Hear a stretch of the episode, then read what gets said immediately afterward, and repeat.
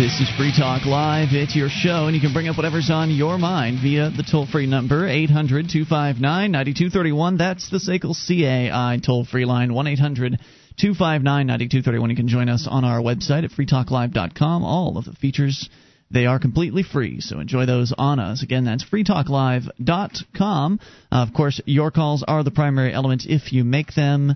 Otherwise, we'll talk about things that are interesting to us. And to start things out here tonight, I want to talk about a heroic speech that was given at a, a recent, I guess it was a high school, as, as I understand it. Uh, I don't have the story in front of me right now, but there was a young man who decided to give a speech about marijuana.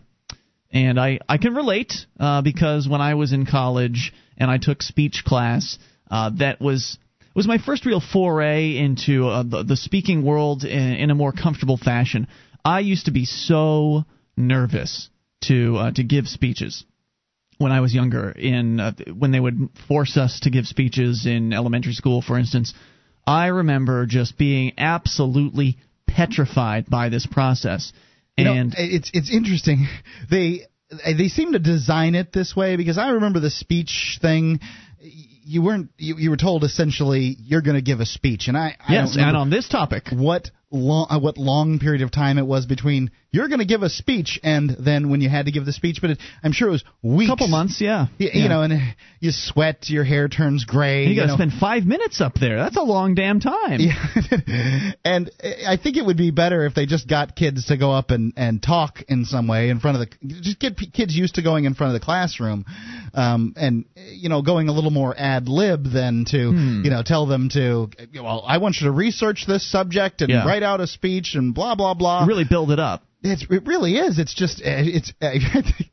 I wonder how many kids develop their ulcer uh, at first, you know, waiting for this this speech thing. No wonder people hate public speaking so much. Yeah, and usually the uh, the best the the best tip that they have for you is well, just imagine everybody in their underwear. Eh, I don't know about you, Mark, but that never really did much for me.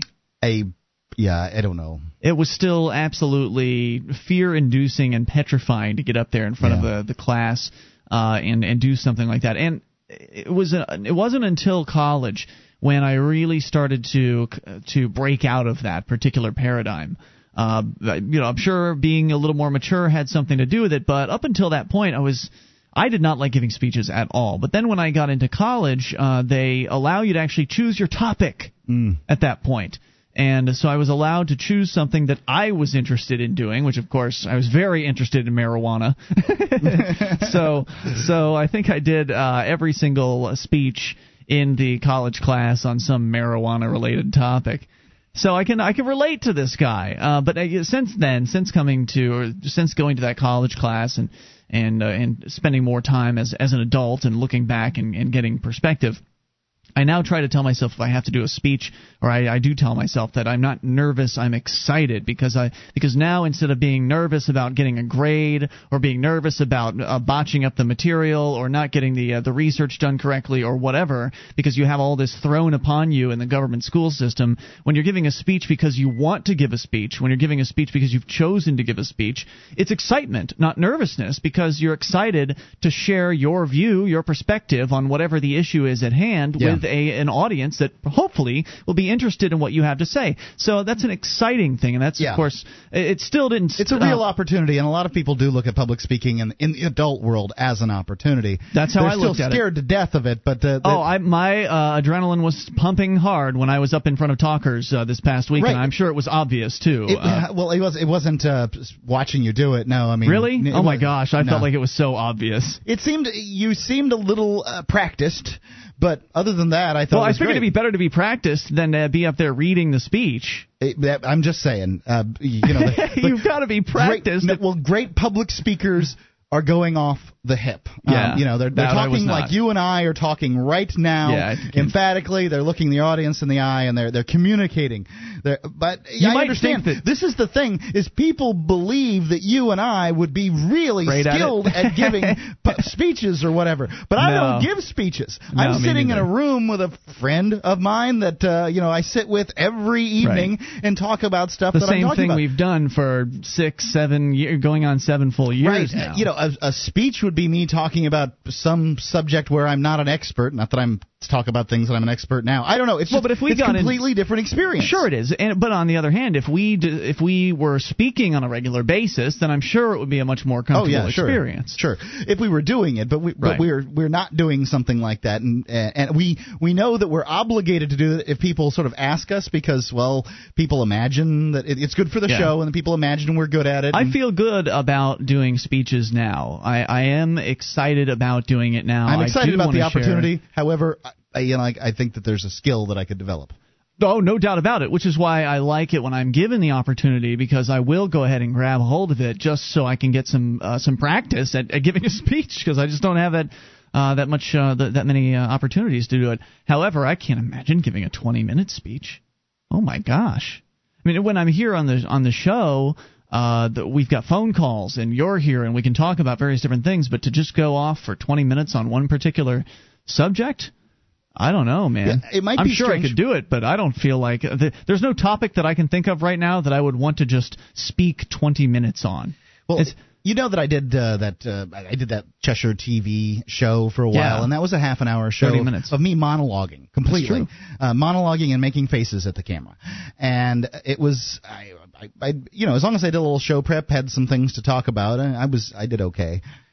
So this young man uh, did his speech, and the news is from thenewstribune.com. The teachers wanted persuasive, and they got it. At the end of his speech Tuesday, urging legalization of marijuana, a 17-year-old Peninsula High School student pulled out a joint, lit it, and smoked away. Then he ate the remains. That's sweet. For that, he got a quick escort to the school office and then a ride to Remann Hall, Ju- Remann Hall Juvenile Jail. The stunt was celebrated among some of the teen's peers, but was frowned on, to say the least, by law enforcement officers and district administrators. sure. We believe Sticks in mud. freedom of speech and encourage it. But, you know, that's freedom nonsense. of ingesting what you want to ingest, we don't believe in that. Right. But illegal activities are absolutely not going to be tolerated in our district. Right, you know, it's Said the it's superintendent. so funny. The, these these people, the, the the dichotomy that that exists in these people's mind. Well, you're free to say what you want as long as you don't break the law. And well, you know, what if they made saying certain things against the law? Well, they have. they well, I like like Well, you can't threaten people, for instance. mm, I I good. I agree with you. I don't. I don't think that you should be threatening people. But clearly, the it just clearly the schools do not believe in freedom of speech. I mean, we had our one of our listeners, Alex, wear a T-shirt to school, and they decided they didn't like that, and it wasn't a threatening T-shirt or anything like that. It was just a, a political message, basically, that they felt uncomfortable about. And so it's it's nonsense when somebody who's uh who is affiliated, as this man is, the sup- superintendent of the school district, somebody who's affiliated with the government schools, to claim that they encourage freedom of speech. Absolute poppycock. But anyway, Pierce County Sheriff's spokesbureaucrat said if people want the law changed, they need to go about it the right way. Boy, how many times have I heard that one? Mm. You need to go and use the system and go down to the city hall uh, or go to the uh, state representatives and tell them how you feel and beg them to do something about the situation. Hope that they'll do it. And If they don't, then you'll have to go ahead and run for office yourself because, well, in many cases, it's a pretty expensive proposition actually running for office. Luckily, here in New Hampshire, it's not so much the case. You're right, and God help you if if, if it's uh, the United States Congress that decides to pass some law or another that affects you Yeah. deeply. Uh, y- y- good luck changing that. Right, go about And it the right way, huh? the the federal government is getting more and more uh, involved in making rules that uh, the, the average citizen has to follow. Mm-hmm. Instead of going to to the local, uh, you know, the local capital and working on your state government, which would be arduous and uh, monumental in and of itself, but trying to get something done through Tallahassee, it it's just nearly impossible. It is a government now by the uh, lobbyist for lobbyists for the lobbyists. It has nothing to do with you and I. So that's the right way to do it then, to form your own lobbying group and to raise forget some about, money. for- yeah, forget about following the career that's uh, interesting to you. If you want some freedom in some area of your life, you better dedicate your entire life to getting it, and good luck. Well, as far as I'm concerned, this young man is a hero, and I guess they're not naming him because he was under the age of 18, so they, we don't even know what his name is. Uh, but he's heroic for going uh, the, going to his school, standing in front of the class, pulling out a joint after giving his speech on marijuana legalization, and then smoking it. That's the kind of disobedience we need to see more of. More on the way. You take control. This is Free Talk Live.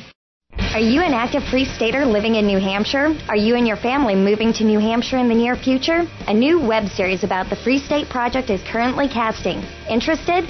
Send us a short video about yourself. Tell us what you're doing or planning on doing to achieve liberty in your lifetime. Show us what makes you interesting. Upload your video to YouTube and send the link to fspwebseries at gmail.com. Don't have a video camera? Ask about other submission options. fspwebseries at gmail.com.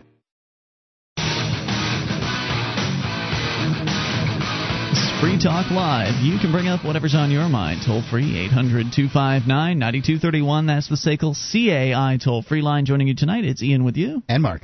And you can join us on our website at freetalklive.com. We've got archives. If you've missed a moment of the show, just click and download. They're yours. They're on the front page of the website, and they're free at freetalklive.com. In fact, uh, in fact, they go back for an entire year, uh, right there in the left-hand column of the site at freetalklive.com dot com one eight hundred two five nine ninety two thirty one. We go right into your phone calls about whatever you want, and we'll talk to Kyle, listening in Massachusetts. You're on Free Talk Live. Hello, Kyle.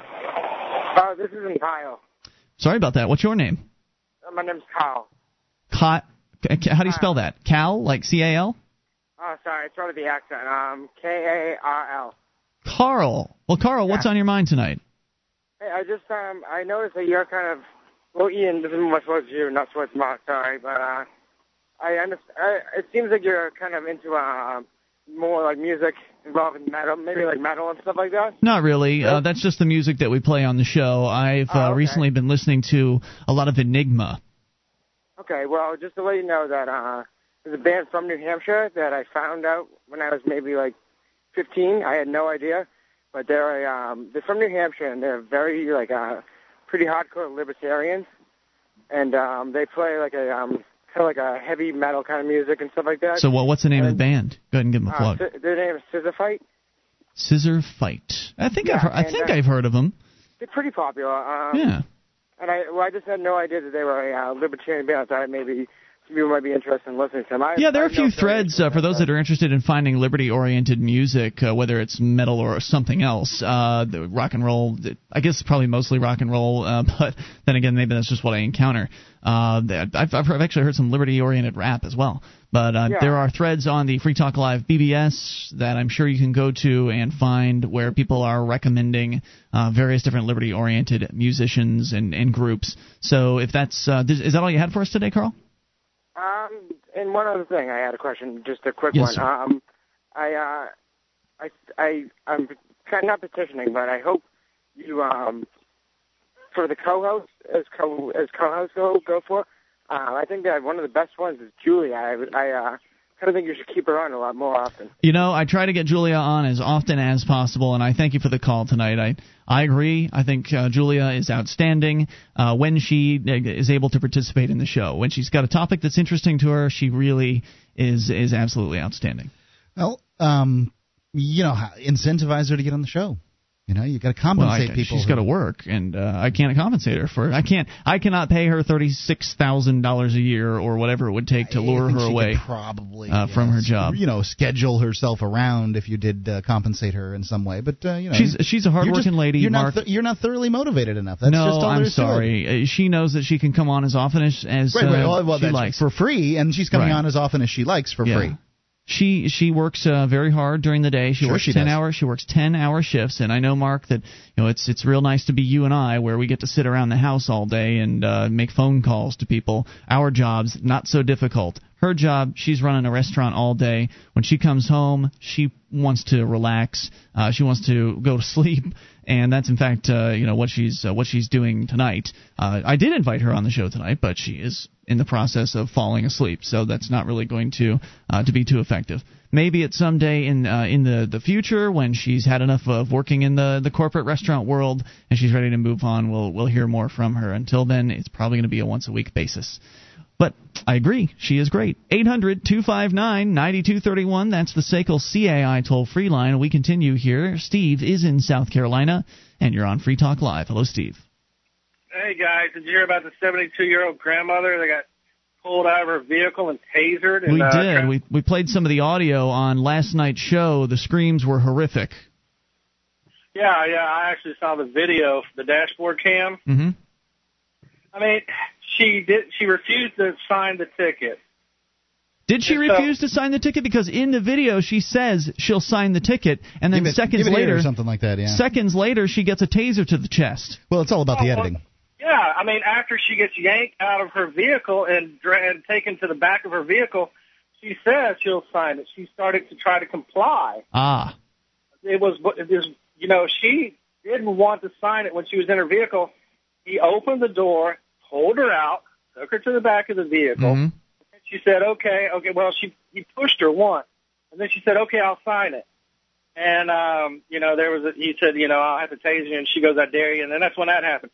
But no, it was it was actually the whole thing was because she refused. Now, why he couldn't have put just refused to sign and be done with it, I have no idea. she said, "I dare you." I don't. I don't remember hearing that.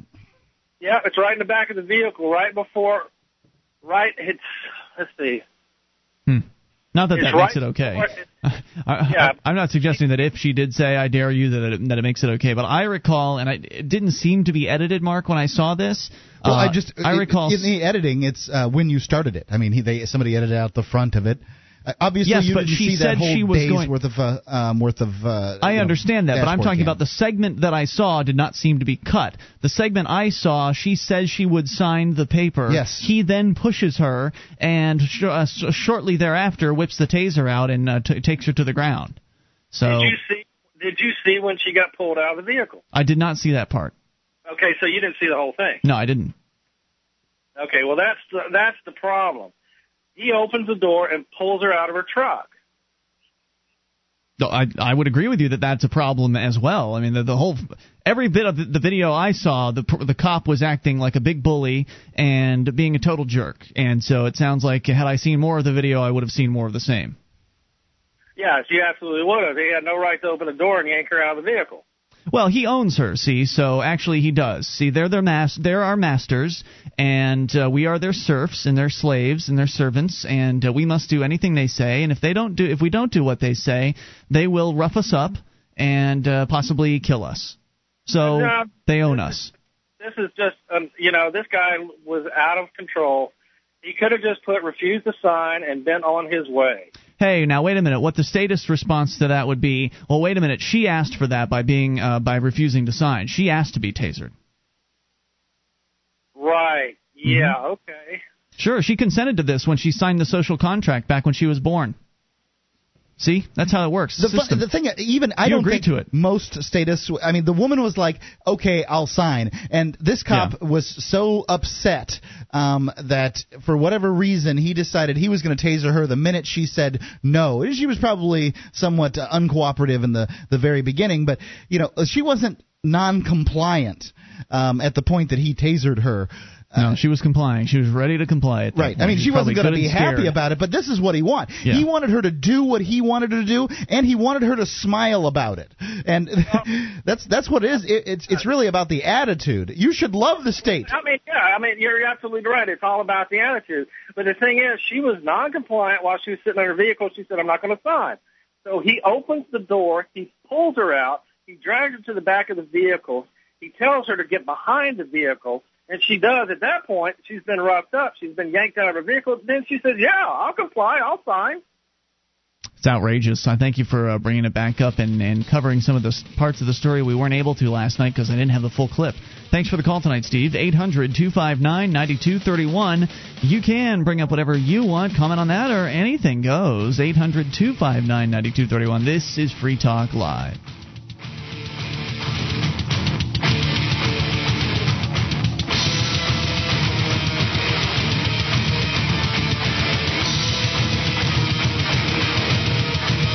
John and Lobo are back with more rapid fire action. It began as a favor to a woman trying to get away from an abusive husband, but it proves that no good deed goes unpunished, and the consequences may be fatal to their partnership. The sequel to One Jump Ahead and Slanted Jack, Overthrowing Heaven by Mark L. Van Name, available from Baen Books. Remember, if you don't like your world, visit one of ours at Baen.com. This is Free Talk Live. You can bring up anything if you dial the toll free number 800 259 9231. And that number is brought to you by our friends at SACL CAI. It's 1 800 259 9231. Tonight, it's Ian with you. And Mark. Join us online at freetalklive.com. All of the features we give to you free, so enjoy those on us.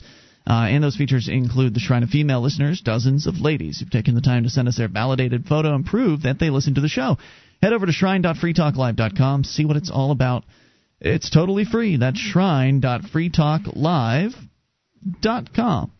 FreedomBookClub.com invites you to participate in their summer reading event. Go to FreedomBookClub.com and choose your preference from the four finalists.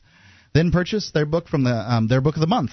New winners are announced every month. FreedomBookClub.com making freedom a bestseller. What their intent over there is is to uh, to coordinate activists across the nation in the purchase of their uh, liberty-oriented books. Uh, you know, liberty type activists, mm-hmm. and, and in order to uh, drive those books up the bestseller lists, it's great to buy your, you know, whatever book you're going to buy, Ron Paul's Manifesto or, um, you know, Mary Ruwart's book or whichever one. But if you buy it in conjunction with other people, you can get up higher on the list. Therefore, it gets more exposure and more people want to buy it. It's freedombookclub.com. All right, 800 259 9231. You can bring up anything. We continue with your calls. Frank is in New York. You're on Free Talk Live. Hello, Frank.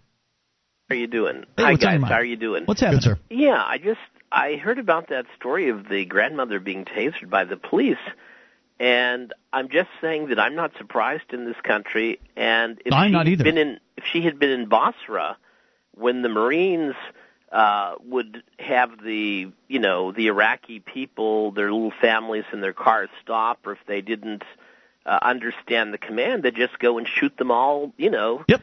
In the public, or you know, toss a grenade, and you know that would be it. And you know, it's kind of, uh, it's sort of, it's like what goes around comes around.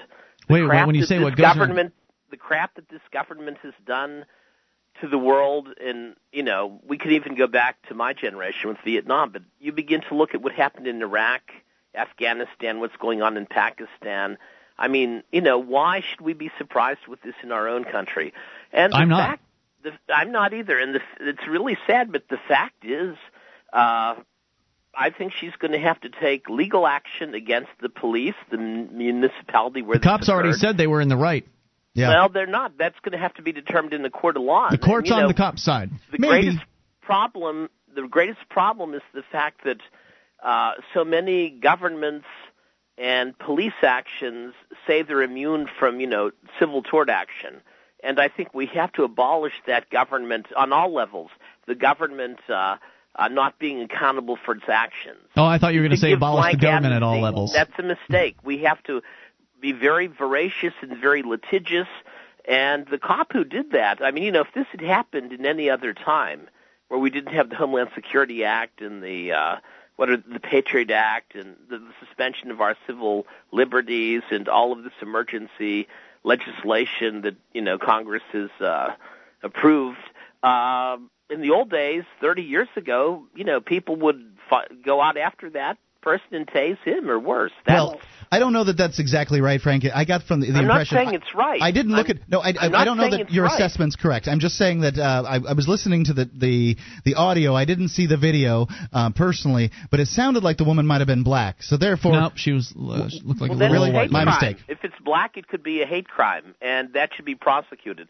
My only comment is I'm not condoning, you know, vigilanteism uh, or Hammurabi's code, an eye for an eye. But the point is, 30, 40 years ago, if that had happened in the United States, outside of New York or Washington D.C. or Los Angeles, people would have, you know, uh, had a direct bit of feedback, and you know, they would, uh, you know.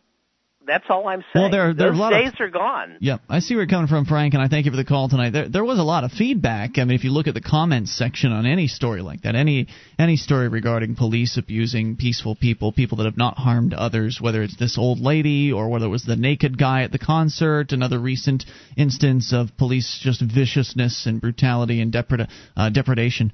Uh, there are always plenty of people that'll put a comment on uh, the story that this is outrageous, these cops are out of control, and I say we do something about it. And I'm going to comment next time it happens too. I think that's great. I'm glad people are upset. I'm glad that uh, they they Right. realize there's It's- something right, wrong. right. It's, it's good to be able to identify what the problem is. Yeah. Um, as But they far as no finding solution. solutions, first off, this it's a difficult solution to find. I mean, the the I, the, the Claire Wolfe quote com, comes to mind. It's uh, too late to do anything about it and too early to shoot the bastards. Um, and I, and I'm just uh, I'm just not somebody who advocates shooting the I, bastards. I understand, but it's in my They opinion, bastards. if one were to uh, to shoot, then you know it, it- there's I, I do think there's a time to, to shoot. I think that if your nation is invaded by a Mongol horde, uh, perhaps that's the time. And by Mongol horde, I don't mean a- the actual Mongolian horde that invaded uh, nations, because Mm-hmm. honestly, they really only went after the governments and the uh, the armies. Hmm. But um, you know, if there's this th- this fictitious situation where you know w- women and children are being harmed and and uh, cities are being sacked, that kind of thing, yeah. It might be time to pick up the gun and uh, and defend one's uh, one's property, one uh, you know one's friends' properties, things like in, that. in that case, Mark, you would be okay because your fellow man would, or your fellow countryman would not look at you as a criminal in that particular case because the invading horde would not have the legitimacy that the horde with the badges and the guns does. Correct. So there's not really that much of a difference, except this particular invasion force has successfully invaded, taken over, brainwashed and indoctrinated the masses into believing that they need them there in order to extract their wealth and their obedience from them. Uh, so if you are to be critical or worse, be violent toward uh, the government people, then Right. they will crack down upon you, So and, I'm only and your fellow people will blame you as the bad guy. there's time to use weapons, and I don't think that that is this is the time. but it's it's not a it's there's I can't see a time in which in any point of the near future that there would ever be a time to use weapons against the people calling themselves the government because they have legitimacy and using weapons against them will just destroy any legitimacy you've created for yourself. I concur and- with that. and and boost their legitimacy. Right, and and I'm I- and I know you only, concur that. I'm Only just saying. using the quote as as an example, and um, you know, I I, I think that uh, it, it it can be very difficult for people to decide. Well, what is it that I do? I you and I didn't have very many solutions throughout the years we've been doing the show for what seven years now, going on seven years. It's been Coming a up, long yeah. time, and. You know, vote libertarian. I mean, what was our solution prior to finding the Free State Project? That must we have still it. don't have much Yeah, that must have been it. it, the Free State Project, and that's about it as far as our solutions go. Right. It's the one solution we believe in emphatically, um, and we make a pretty good case for it on this show. You may or may not agree with it, and likely if you don't agree with it, you have your your your own good reason, your own your own reasons, and uh, I I hope that they're actually the reasons you're telling yourself are the actual reasons that you aren't coming. The Free State Project is a concept that is designed to move thousands of liberty minded people all to the same geographic location. The location that was chosen was the state of New Hampshire. So people have been moving. In fact, hundreds of people have moved already from across the country. Even people from around the world are moving to New Hampshire as part of the Free State Project. So getting together in order to get active in a variety of different ways. Uh, as we've seen, there have been political actions that have been successful. They stopped the the seatbelt legislation that was going to mandate that all adults wear seatbelts here in New Hampshire. Still the only state without that law. It was stopped again this year by the activists on the uh, not, the apolitical side, the market-based activism, the civil disobedience. There's lots of that going on. Our friend Sam just got out of jail yesterday for engaging in non-cooperation and civil disobedience, and we put out the word 24 hours ago that there was going to be a party for Sam here in Keene, New Hampshire, at a, a burrito place, Armadillo's Burritos on Main Street, at six o'clock. And by 6:49 ish, 6:45, when I when I left to come here to the studio, uh, when I left the party, there were 36 people there that I counted, Yeah. and so that's, that's a big event. that's within 24 it- hours notice. Admittedly, it's not really activism, but it's intended to show um, how we can get together in this area. You can get together libertarians to do things, and they do. Yes. Um, and we- we're only going to get more efficient at it and uh, draw more people over time. Right. Well, you get you'll get a better turnout if it's something where an activism event could actually uh, make a difference. You'll you'll have more people turn out. For instance, when Andrew Carroll, this is six months ago now, when he was holding the piece of marijuana in public. Who, by the way, he's in jail right now. Word is he might be getting out tonight. When he was holding the marijuana in public, there were 46 people that turned out for that, and that was six months ago. So we have more people here today than we did back then. It's just a movement that just keeps growing and it keeps getting more exciting, and we love it. Anyway, 800 259 9231 is the number. You take control. Bring up anything. Free Talk Live.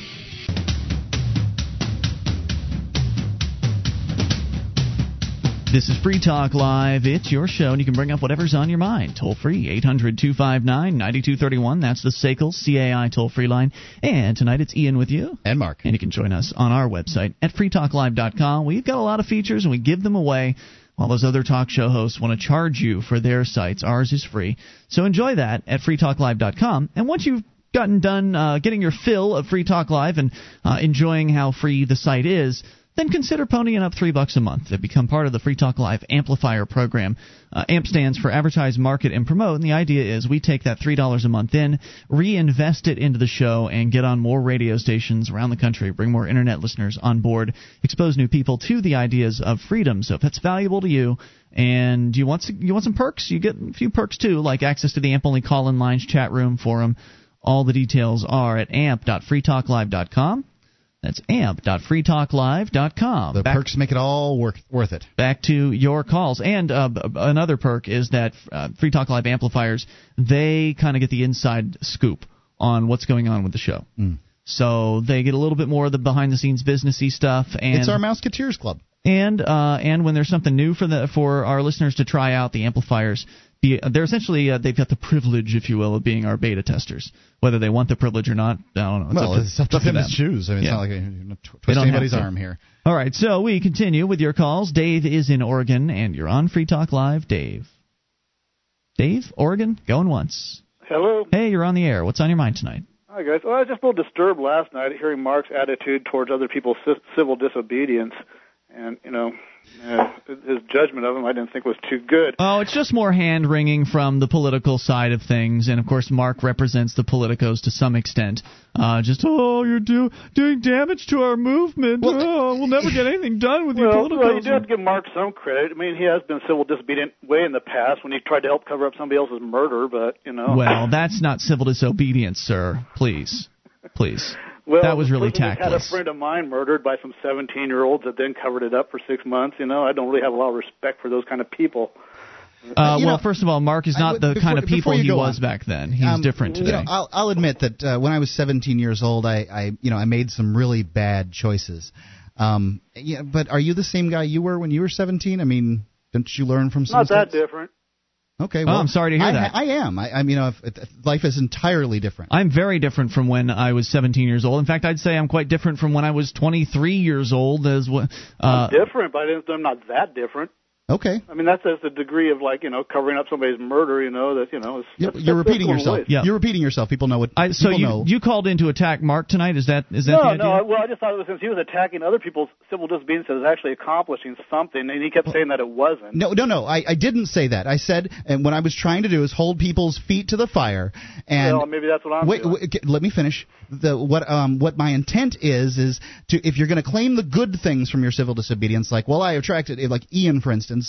Uh, claiming that he attracted Sam here, you have to claim the bad things too. And why should I? Unintended consequences are always going to happen in any action. Why should I have to claim the bad things that happen? It's I don't need pay attention to the bad things that happen. There's no point in me uh, in me uh, dwelling on whatever bad things that happen. Sure, whenever somebody there's does more effective and less effective civil. No, the thing is that what Ian did there and what Sam did there and some of the other ones, those are things that make me want to move there. Then move. When I hear somebody just being all namby pamby. Oh no, that's not good enough. You shouldn't have done that. Just like, oh well, I don't think I want to be part of that. Uh, Dave, what I all I said was, and this is what started it, and this is um, it, it just goes to show how people can get uh, centered on their philosophy and not even look at the outside world. All I'm saying is there's good reasons to go to jail for civil disobedience, and there's bad reasons. That is all I said, and Ian went off because he can't. No, you, you that's, that wasn't exactly all. That, that was all good, of it to start. Then he wanted to goad, goad, goad. So I started giving examples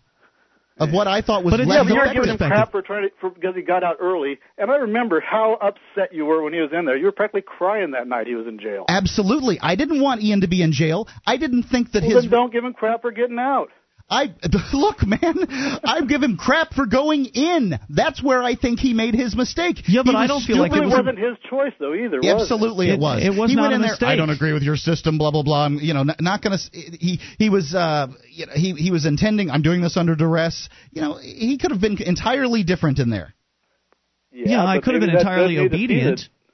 I could've been. I could. Have been like everybody else. Right, I could have been like everybody else, bowed down and been completely obedient, and that was not my intention. You could have walked out of there a big man with a real success. That was not my intention. It was your, your now. Wait a minute. Wait a minute, Mark. You're defining success. I get to define what was successful for me. Right. Thank I you. To, I and don't get want to your dis- definition. And I get to define it for me. Right. But what you're trying to do is say that well, your definition of success should be important to me, and it's not. I get to look at what I think is important, and I get to judge my actions, and I don't really care what you think, Mark. Fine. Okay. But, all I'm saying, all and and my opinion is completely valid in of itself. I say there's Sure good civil disobedience, bad civil disobedience, effective, less effective, more effective. I'll And agree with you. I'll be the one who gets to judge that. and I think that Sam was more effective than I think Sam's was more effective than and mine. we agree on that. Okay, so uh, so we agree there, and uh, and uh, there are certainly some that are more effective than others. But for each individual, they make their choices, and then and then they live with it. There's no point in focusing on the negative fallout that comes from these things. There's you no gotta point. fight In, the little things too. Hmm? You can't just let every little thing slide by. Say that's not big enough. You know, um, I, I don't agree with the with the way Ian ha- uh, the issue that Ian handled, but I do think that he could have handled the, the issue a lot better. Everybody's got their critique, Mark. Well, I sure. understand that.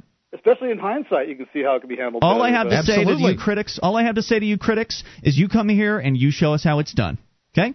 You I say agree. you say I- you know I- how to handle it the best way. Set the example and show everybody how the best way to do it is. And of course, once you do that, then you'll start getting critics saying, "Well, you could have done it better this way." And maybe they'll maybe you'll agree with the critics and maybe you won't. And maybe it all doesn't really even matter anyways because we're all going to do what we think is best. Okay, I just want to thank the people that are there in New Hampshire that do support the civil disobedience, do support the people in jail, and, and help make it a little better for them, and help make it easier to actually do that there.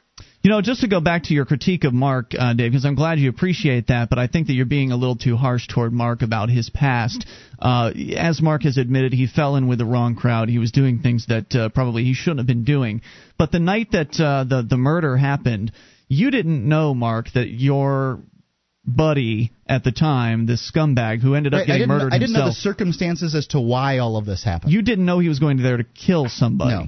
So what happened was it was some sort of drug thing, like Yeah, were, no, the same thing happened to a friend of mine, and then the other three creeps helped cover it up for months. You, While you, but you make it happened. sound like Mark was happy to help cover this up. I this guy is a killer. He just killed Right. somebody in front of him. What would you do if a somebody kills someone in front of you and says, you know, they might kill you if you don't help them uh, do what they need you to do? And don't forget, Dave, um, that in dealing with the police, you are uh, you're facing a very real danger of going to jail for something you didn't do. Um, and what you want to do is get away from you? it. What's that? How'd that work out for you? Uh, I ended up going to jail for something I didn't do. I mean, they they charged me with a murder. I didn't kill anyone. Under the state laws, you know, that's that's the case. Um, You know Mm-hmm. that you can go to jail without killing anyone for murder. Yeah, that's true. Thanks, Dave, for the call tonight. Bye. Appreciate hearing from you.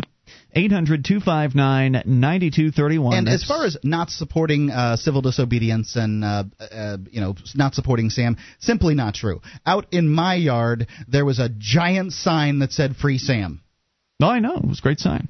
Uh, did I say you didn't support Sam? No, that uh, Dave was uh, thanking Oh, the people who do, as though I didn't, and it's not true. I understand if he's upset, that's fine. Um, eh, I hope that he can take away from my critique some uh, some good stuff and be able to, you know, when he does move here, be able to do ci- civil disobedience effectively. I think that there. I think the people there's that- things to have learned here, and if you don't point out the things that we have uh, that, that there are to learn, you won't learn them. Yeah, I understand that, Mark.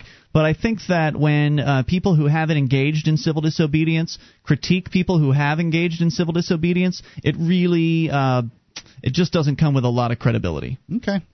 So if Lauren Canario were to come to me and and say what she thought I should do better next time, I'd take her uh, suggestions and critique a hell of a lot more seriously than I would anybody else who hasn't done something similar, who hasn't ever tried to say no uh, to the police or say no to the system, whether whether, whether they broke down uh, within an hour or whether they broke down 25 days later. I think that anybody has anybody that has gone through some civil disobedience and non-cooperation has much better point to speak from than anybody who is just sitting on the sidelines in the peanut gallery. Hey, I would have done this this way if I were you. Well, you're not me, and you haven't done anything. So how about you just shut up Well, until you, do? By, by that point, you're, what you're suggesting, and what that point suggests, is that, that the only kind of activism that counts then is civil disobedient activism, and, and it's just wrong. What, how did I suggest that? Well, because the only the only critique that you consider valid is a. I didn't say it was completely invalid. I just said it's a lot more valid. Right. Well, it, but, y- Like that's the- a caca- I just hear a cacophony of a bunch of people saying rah, rah, rah, rah, rah, rah, rah, rah. you haven't done anything like Sam has done or Lauren Canario has done or I have done I didn't done. critique Sam. So I'm not talking about you. I mean you. You- you those said, of you. who uh, those of you who are critiquing. You did critique uh, Lauren and you did critique me and you did critique Russell Kanning. And uh, you know, at the very least, um, You're Lauren entitled and to Russell your- started. Uh, you know, like I, I can understand mistakes being made in the future. I just, you know, I, I, I want to point things out. You're entitled to your critique, Mark. Thank you very much. Hour two's coming up. You bring up anything. This is Free Talk Live. Attention, all active duty members and veterans of the U.S. military. Your proud service to your country entitles you with the right to participate in special VA loan programs with benefits not available to the general public, like the ability to purchase a new home with no down payment or mortgage insurance, or refi with cash out, up to 100% of your present home equity with less strict credit criteria. You are entitled to these benefits. Review them online at varadio.com. This is Tim Lewis from iFreedom Direct and a veteran of Operation Iraqi Freedom. I want you to know that as a member or veteran of the United States military, you've earned special rights and privileges. On your feet and get the details at varadio.com. iFreedom Direct Corporation is a private lender approved by the VA and licensed in most states. In certain states, certain restrictions and limitations apply. For a current list of licenses, disclosures, and all benefits, go to varadio.com. varadio.com.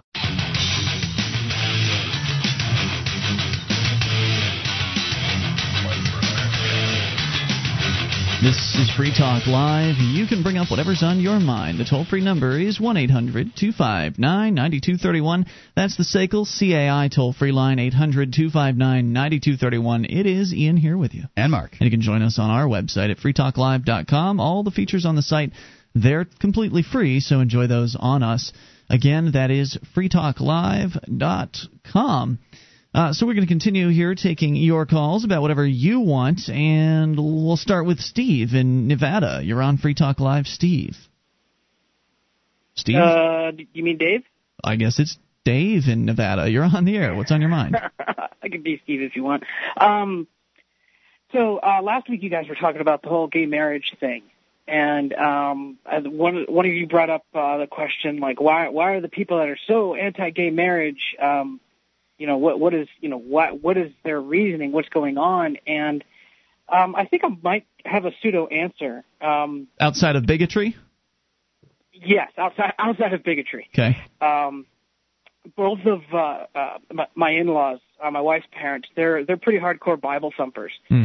and they were out here visiting uh, a few weeks ago, and I got into a conversation with uh, my mother-in-law about you know the whole gay marriage thing, you know, talking about the whole Prop 8 issue that uh, uh, passed in California, and you know I was basically saying, you know, look, why why would you want to deny someone even though the government shouldn't be involved in marriage, why would you want to deny someone something that I think is right, and, and why would you want people to not be happy?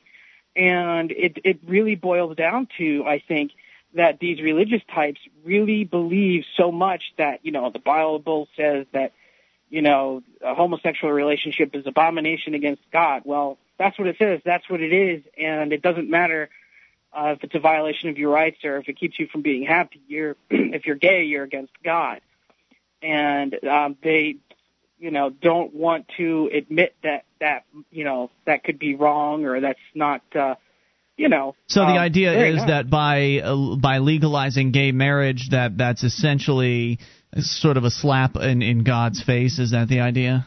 basically yeah um you know that's that's basically the gist of it and um you know the it, at least my my mother-in-law made the point to say look you know i'm not going to judge someone on their lifestyle on their lifestyle i'm not going to say hey you're wrong you're going to hell for that you know that's that you but you know She's not? most Sounds like she Yeah, I might know. be. Well, Well, they, they, they don't want to give the stamp of, uh, of of the government's approval because the government is all the people and and what they think is right. So they don't want to give that stamp of approval of marriage. But you know, if the two uh, gay guys want to live in the same house and do whatever and, and pretend to be married, that's fine, right? Exactly. Yeah. She she's it, it's her position that it's she's not going to judge someone's lifestyle, but but you know if if uh, she feels that it's wrong or against God, you know that that's her personal belief. But she's not going to go up to them and start preaching to them and telling them that you know they need to change their ways or they're going to hell or anything like that. Right. Um, it's a Um, fundamental um, different look at the government, as though the government is there to do to uh, uh, reward what's right and punish what's wrong. Um, and even though she doesn't have the guts, uh, as really as as far as it goes, to to punish uh, people that you know ostracize or punish people in whatever way that she feels is necessary for being wrong, she is willing to use the force of the state. Whereas a libertarian philosophy would be um, you know, the, as long as somebody's, you, you don't want to employ the state unless you absolutely have to. And then, of course, a voluntarist would be that, you know, you don't want anybody to have to do anything that they don't voluntarily consent to. Yeah, I, I pointed that exact point out to her that like you know I said look you know if you're you, you say this but yet you're you willing to use the state to get what you want you know you're trying to use them to legislate your morality and you know so that you know that's not right you know but uh but they're they're they're just so you know this is what I, this is what I believe. No one's Yep. going to change my mind. And, And- that's that. The Bible is the word of God yay Sure, and and the the thing is, is that people that that believe what you're talking about really do look at sin. From what I can tell, uh, they look at uh, homosexuality as a sin above a sin, because there's all kinds of sins out there that are legal that you don't hear the Christians, um, you know, making fusses about or anything like that. You know, Christians will allow Coveting the gambling, neighbor or something? uh, living uh, living uh, adultery, living in sin. You don't come on. How many states have a problem with uh, two unmarried uh, people of the opposite sex living together? There are laws against it, I think, in some places. There, there may very well be. They're certainly not enforced, and you don't hear the Christians making near the fuss about it that they Yeah. do about uh, g- gay marriage. They, you know, gay marriage is a is a hot button issue, and it's hot because people hate gays. Any other thoughts? I don't hate gays Dave, I, well, I we don't know hate that. gays Some people, people do. Some people hate gays. Uh, well, uh, yeah, well, if if I were gay, Mark, I'd go gay for you. You are one handsome man. he is a hunk. Thank you, Dave, for the call. I appreciate it. 800 259 9231. That is the SACL CAI toll free line. So, Mark, you and I were looking up uh, during the news break the definition of a mistake because I said I didn't think I made a mistake in the uh, the whole situation with the couch and going to jail for what was supposed to be 93 days turned out to be three after I uh, begged for mercy. And I said I didn't think I'd really made a mistake. I felt like I made the right choices based on my knowledge at the time. Right, and- you and said then I that in- said- in retrospect. Right. It would. It now looking at it, would you have done things differently? And Sure. and, and you would. And I think that Some things. by that definition, um, you know, having more knowledge would be, and then you know, acting differently would would would be a mistake that you could define it as a mistake. Not What that I think's the entire thing is a mistake, and maybe that's where I wasn't communicating well. Maybe, is I, maybe. I'm, I'm not But saying what I- the whole thing was a mistake. But what I think's in interesting retrospect. is that there are diff. It, whoever it is that's looking at my situation Mm-hmm. or Sam's situation or Lauren or any of these other people that have done civil disobedience, Andrew Carroll. There are several dis- different aspects, right? There are choices that are made at many, many Yep. different junctures. And so, what I think might have been the right choice, other people look at and say that was a mistake. So, you're looking at my situation, and now you're clarifying. You're saying, well, the whole thing wasn't m what it wasn't Oh, a mistake. At the time, I thought it was, and that's a mistake. Well, at the, at the time, I thought uh, you know getting all worked up about a piece of garbage on your lawn was Ah. a, was a mistake. but However, Julia supported me. So Right, so sure. so so but now looking in retrospect, I see that there could have been that you could have uh, you know got the publicity that you got on it, and um, you know made a point and walked away looking like uh, a hero if you would have called uh, Michaela to the stand and uh, you know gone gone about it and and basically asked you know gotten her to ask you to remove the couch. And I think if there it would have been very easy. I think as far as uh, mistakes that might have been made that I could uh, to cop to would have been sort of the procedural things, especially after the fact that I'd already been arrested, uh, going back in the back room and and having this secret tribunal thing that they had for me. Uh, there were definitely some things I could have done differently had I known more about the uh, the legal system and all of that. Clearly, I was uh, pretty ignorant about that.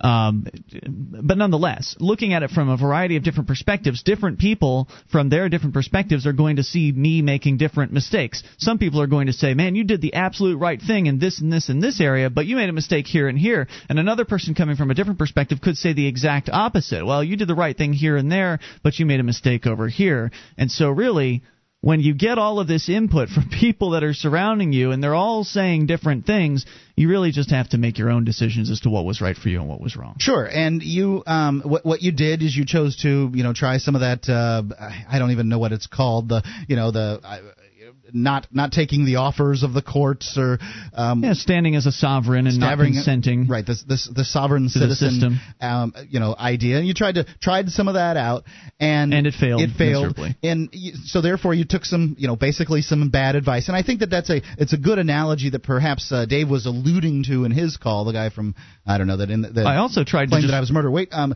eh, but like you know I got some bad information too. Ended up making a mistake, and I, maybe maybe he was trying to make an analogy there.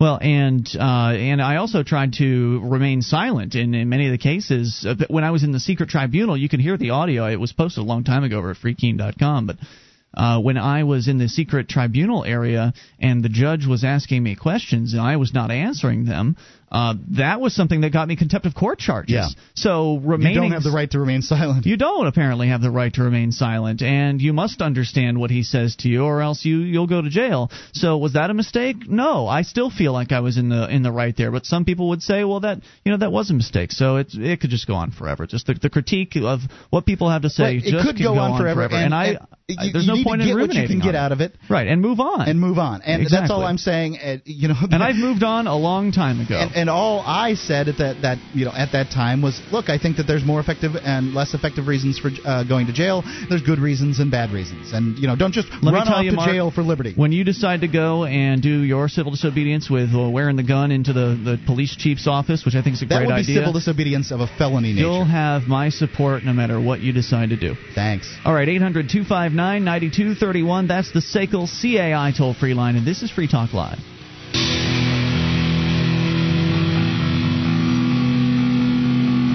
This is Free Talk Live. You can bring up anything if you dial toll free to 1 800 259 9231. That's the SACL CAI toll free line. 800 259 9231. Uh, of course, you can join us on our website at freetalklive.com. We've got updates. You get signed up, we'll keep you in the loop.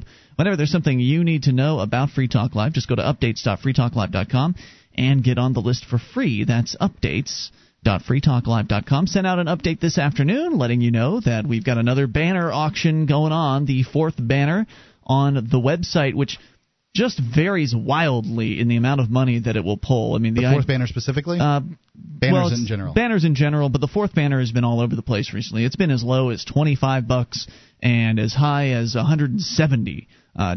So where this one will stop, I do not know.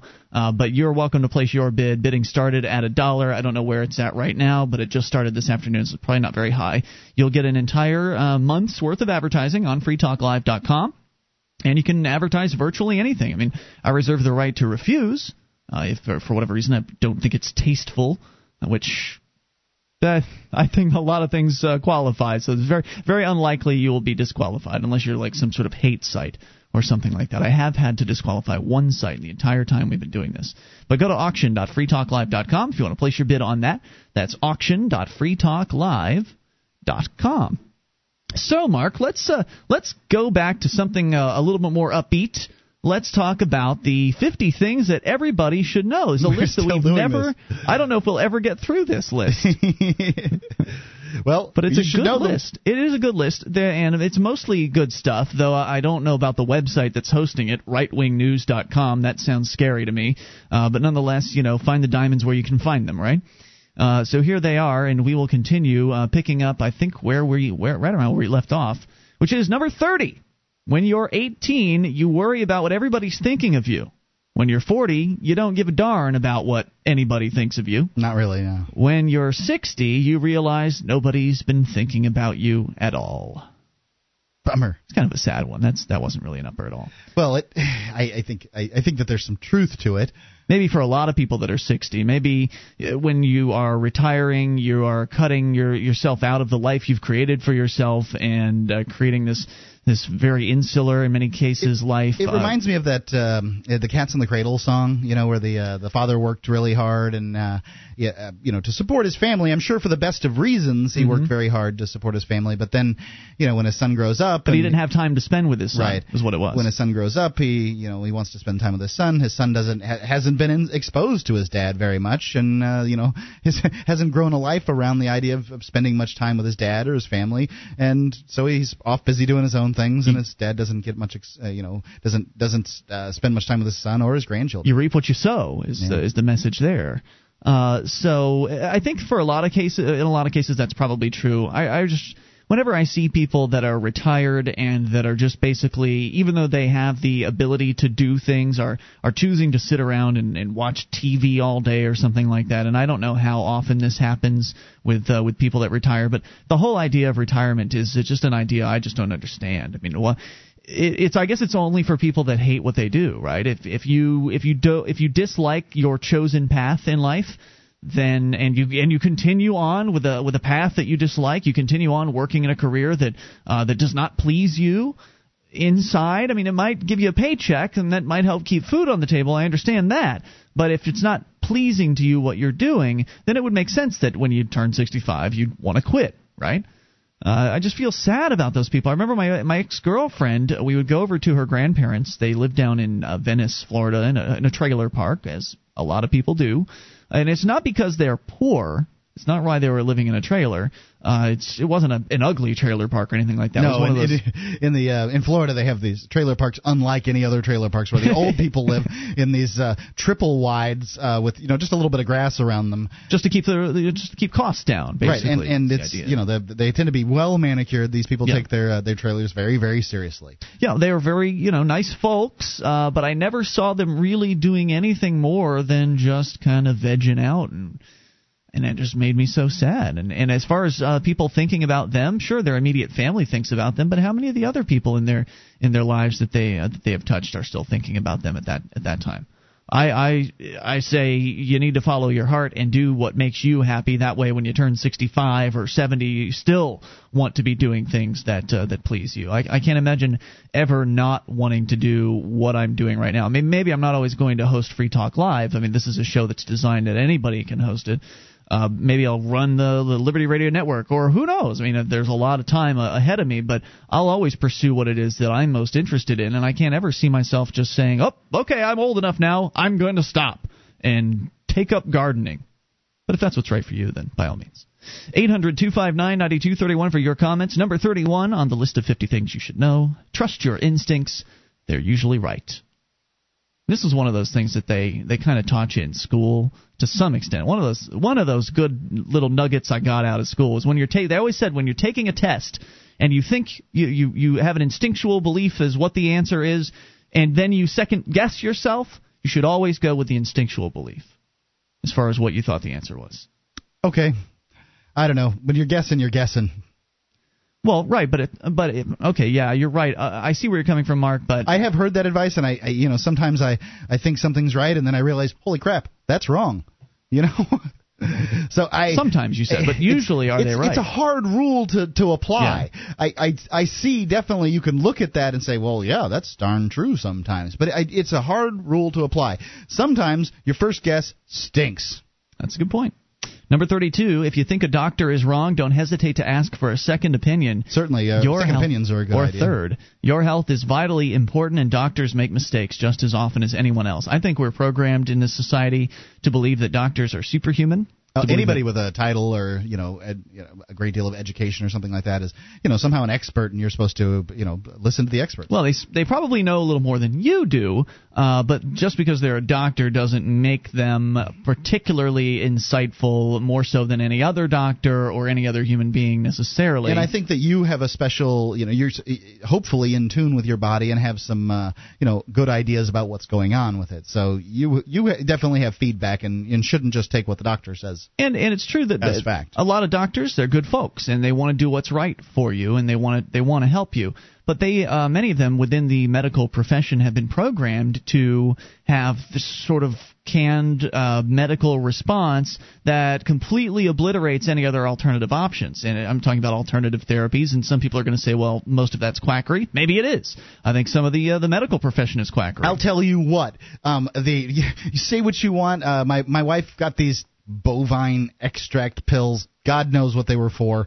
Um, but you know we were the cat had some kind of skin thing going Mhm. on, and uh, so she you know looked it up on on the interwebs and found out that it could be some you know immune reaction and sure enough these bovine expra- extract are supposed to help with that um, of course the cat doesn't mind eating something that's taken from uh, you know the livers and kidneys of uh, of cows Okay. um, and you know sprinkle it on the food sure enough the cat's uh, rash uh, healed up this cat has had this rash for a very long time and And you couldn't tell the cat it was going to work for him. Right. So you, placebo This- effect doesn't work with cats. placebo with the cat. Yeah. So, uh, you know, I'm not saying that every uh, every one of these uh, snake oil uh, sort of things works, but some of them do.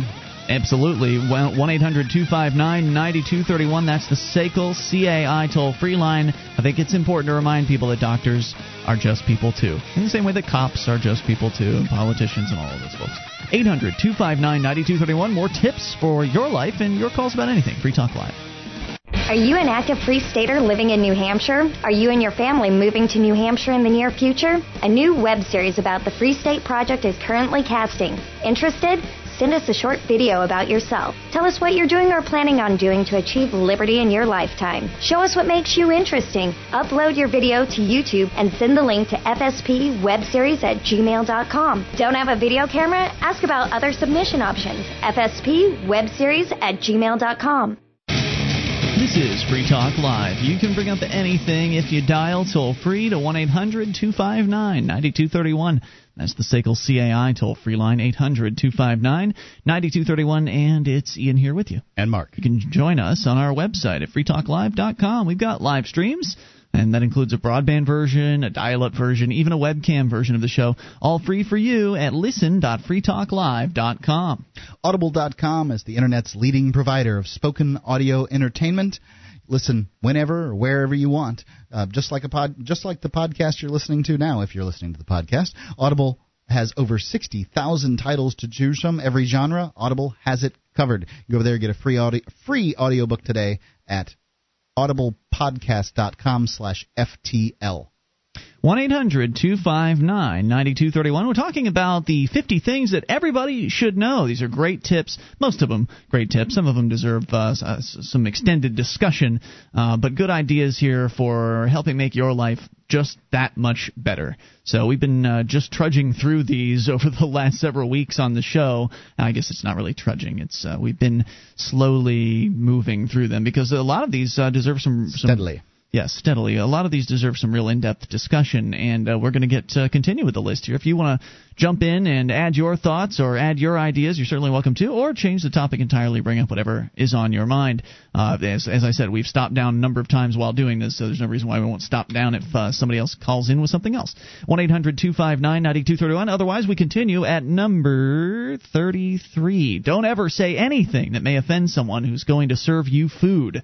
You never know what they may stick in it when you're not looking. And this is so true. Uh, and we have had the stories on this radio show from people that have worked in food service that have. It seems like almost everybody's seen it. If, if you've worked in food service, you have seen someone's food get spat in, or worse. Now, spitting's usually the preferred method of tainting someone's uh, food. It's quick. Yeah, it's quick, it's easy, it's relatively uh, easy, simple to conceal, and it happens a lot. So, and it's not that uh, saliva is particularly dangerous to the person. It's Nah, just it's more just- of an fu Yeah. uh, kind of thing.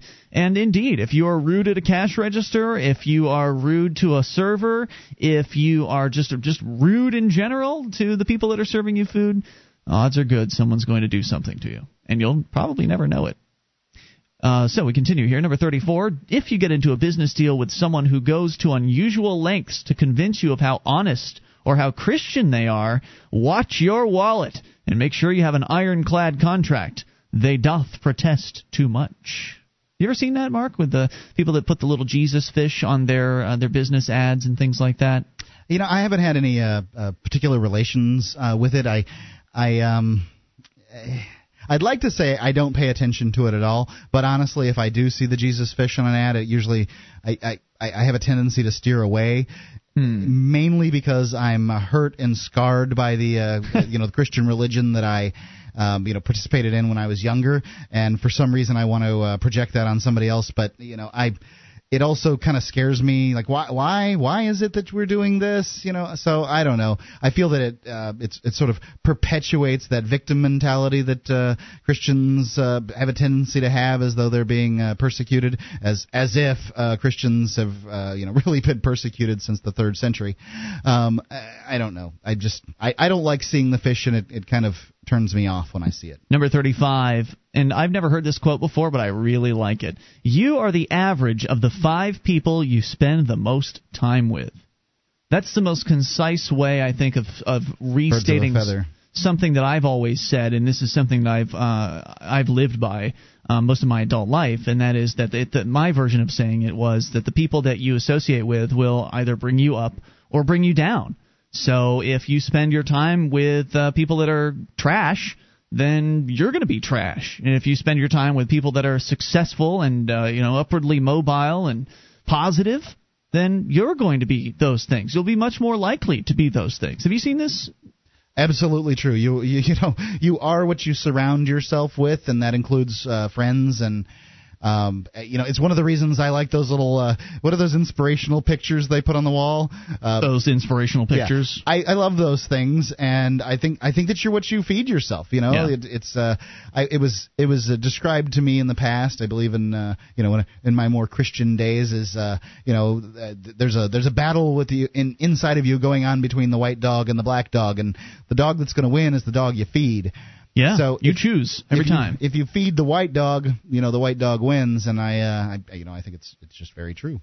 I think that's one of the most important things. The people that you choose to spend your time with are one of the most critical influences in your life. You could say, "Oh, I'm influencing them," and that's true. But you get the choice of who to spend time with, so choose wisely. Number 36. If you want to do something exceptional, don't expect anyone to believe that you can do it until you've done it. Unless you already perceived unless you're already perceived as exceptional, most people won't believe in you. That's doubly true for the people who know you best and have therefore seen you at your most mediocre, like your parents, family, and friends. Hmm. I kind of wonder about this. I mean, uh, you, you can always find naysayers, but you can always find people to support you too.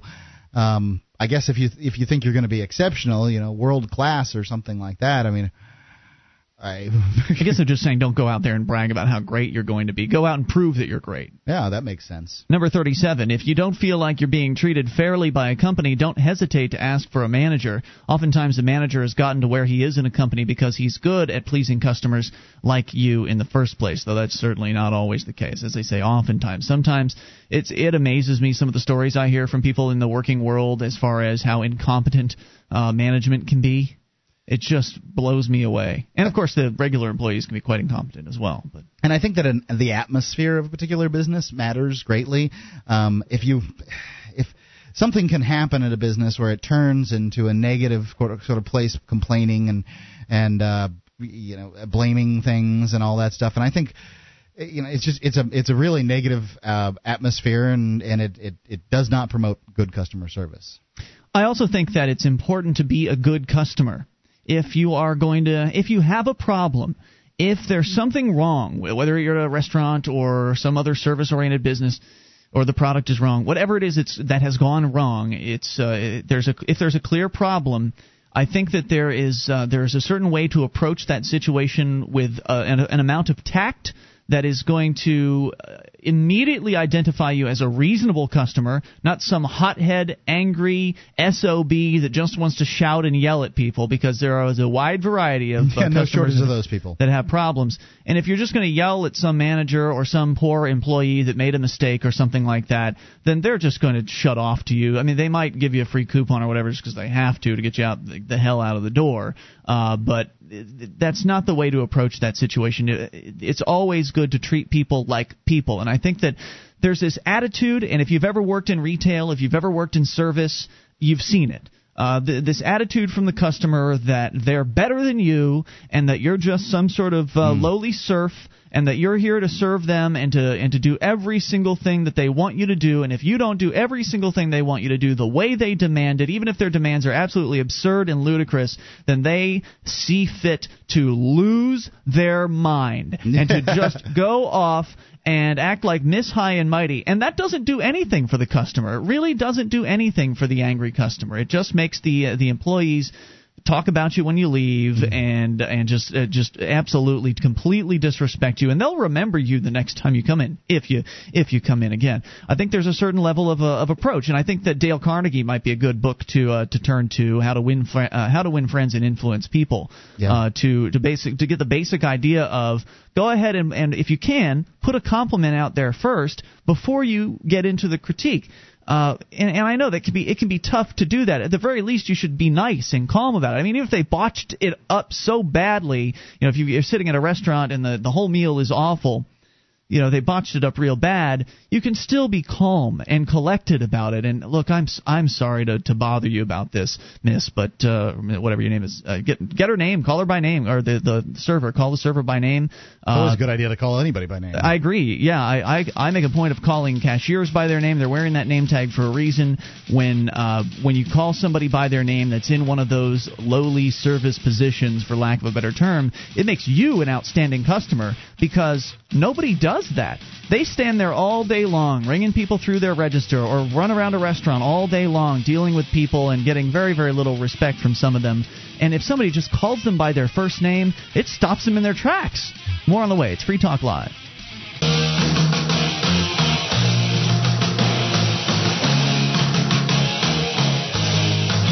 This is Free Talk Live. Anything if you dial toll free to 1 800 259 9231. That's the SACL CAI toll free line. And joining you tonight, it's Ian with you. And Mark. And you can join us on our website at freetalklive.com. And all the features on the site, they are completely free, so enjoy those on us. Again, that's freetalklive.com. If you enjoy this program, and you want to help support Free Talk Live, you can shop with us at amazon.freetalklive.com. Just enter Amazon through that link, and a percentage of your purchase will go to benefit Free Talk Live. It's that simple. You shop, get the things that you need for life, even buy used items if you need to save a few bucks. Free Super, uh, free Super Saver shipping on a whole lot of their new items as well to save you even more. Go to amazon.freetalklive.com and get your shopping done. We're going to continue here in a moment the 50 things that uh, you should know, help your life out a little bit, some good tips. Uh, but we're going to continue taking your calls. Let's go to Chuck in California. You're on Free Talk Live. Chuck. Oh, I have a one of 50 things that people should know, but it's a little bit political in nature. Do you want that? By all means, Chuck, go ahead. Or would you like just the kind that you've been getting? I want whatever you want to give me, Chuck, please. Okay, I'll give you two then. Please, go ahead. First of all, there's a thing called the interview sandwich. You start off by saying something nice, and then you tell the person what you wanted to complain to them about, and then you end it with something nice. Yeah, that's You know, the- always a good. Uh, it's always a good approach. If you've got a critique, find something nice to say first before you critique. Right. Uh, it's otherwise it'll, also- it won't be listened to. And also end it with something nice so that it's a sandwich, Yeah, that's a good one. I like that. the interview sandwich. Give me number two. Uh, the thing that I actually wanted to call and say that what everybody should know is they should know the meaning of left wing and right wing and not to confuse it with liberal and conservative Oh, that's interesting. because they are no longer synonymous.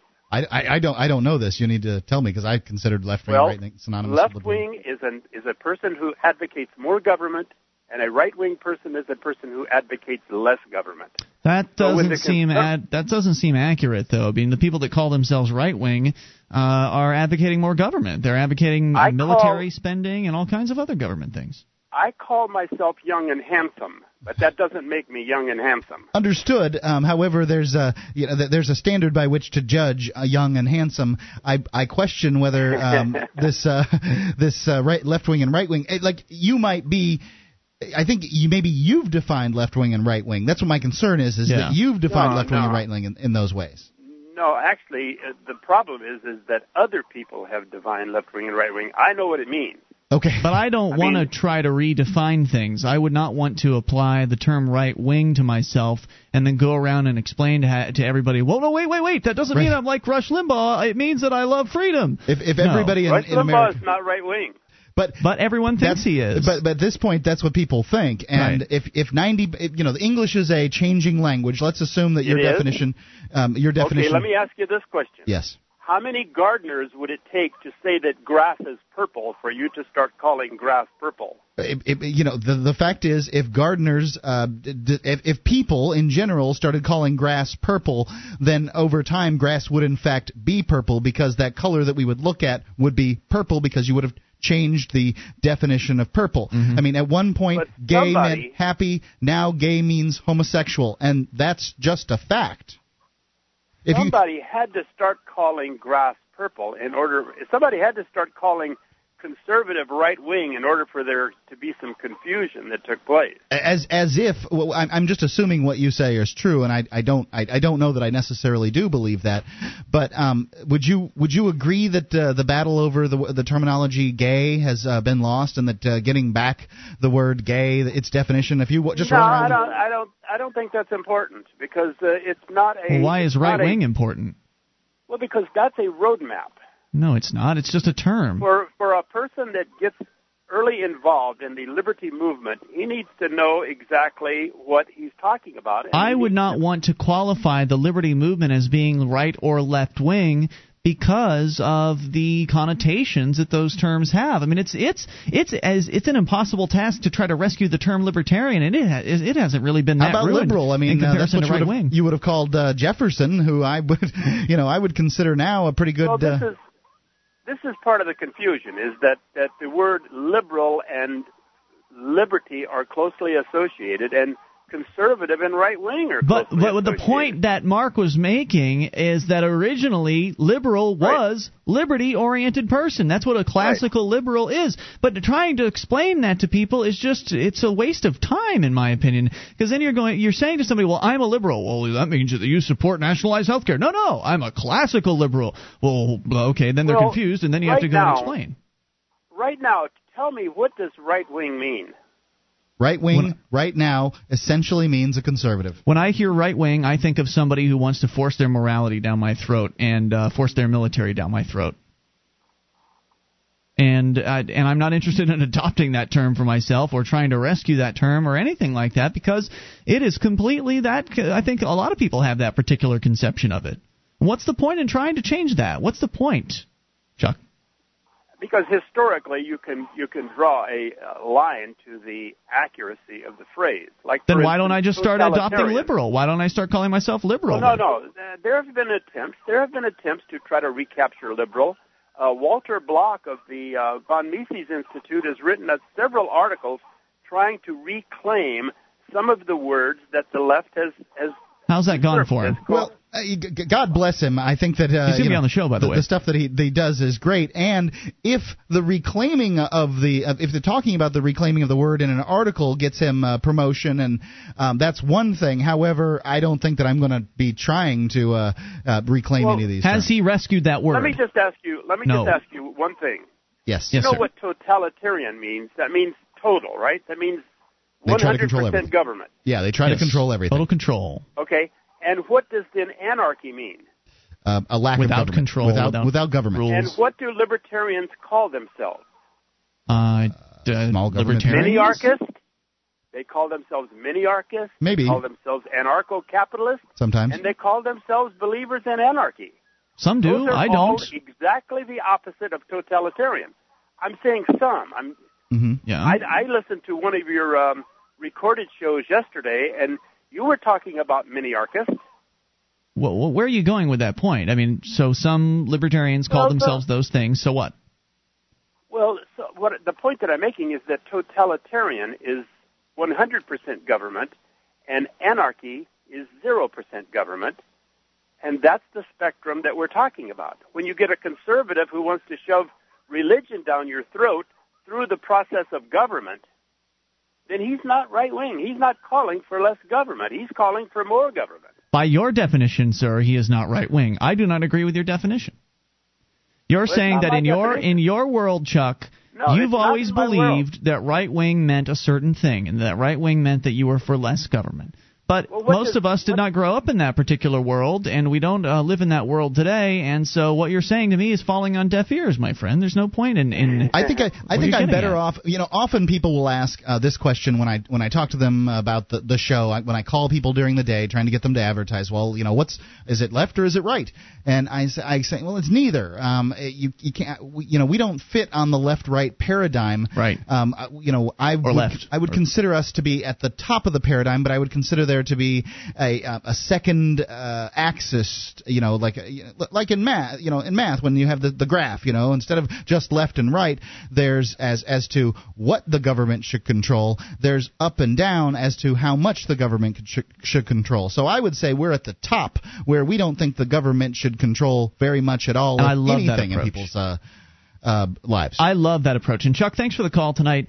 Uh, I, I really like that approach, Mark, because then you aren't being boxed in by that right left paradigm. You're essentially helping people expand their mind with that answer to say, well, they're asking you, they are in that paradigm when they're asking you, are you on the right or are you on the left? Well, they, they know what those things mean to them, right. but they don't know what it means when you say, well, I'm neither. I'm up here somewhere. Right. I'll- Then it gets them to think, huh? I think, yeah, I think I've I've had it, uh, uh, you know, worked out a little better um, than than that, where I basically say the right and left paradigm is, you know, basically how people want to use the government against their um, friends and neighbors. Whereas if you added another axis, you know, add, added another line to that in the opposite way, like an X Y axis, Right. and you consider that line to be how much would people employ the government from, you know, at the top being uh, very little to none, and at the bottom to being, you know, entirely, then you could see how somebody could be, you know, could want more or less government and, um, you know, want to employ in different areas. And I would say that we fit at the top where we want very little government intervention.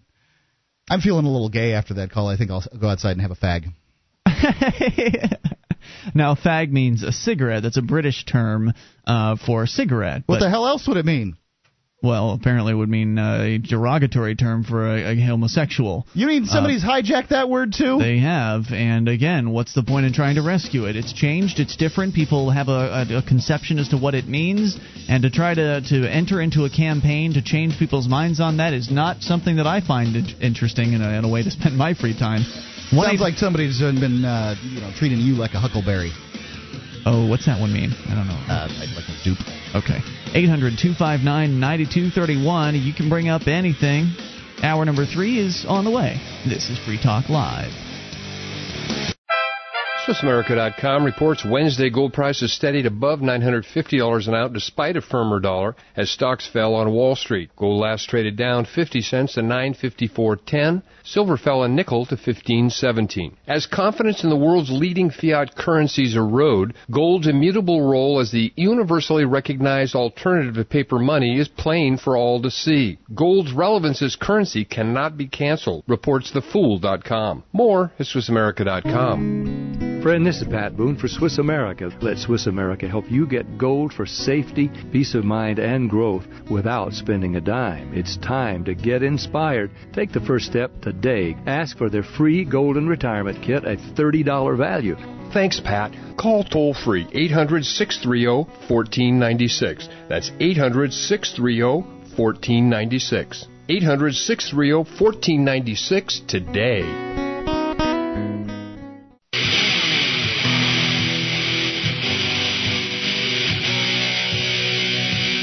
Free Talk Live. You can bring up whatever's on your mind as we launch here into the third hour of the program. 800 259 9231. That's the SACL CAI toll free line. Tonight it's Ian with you. And Mark. Join us on our website at freetalklive.com. You can enjoy all the features there completely free of charge, so check it out at freetalklive.com.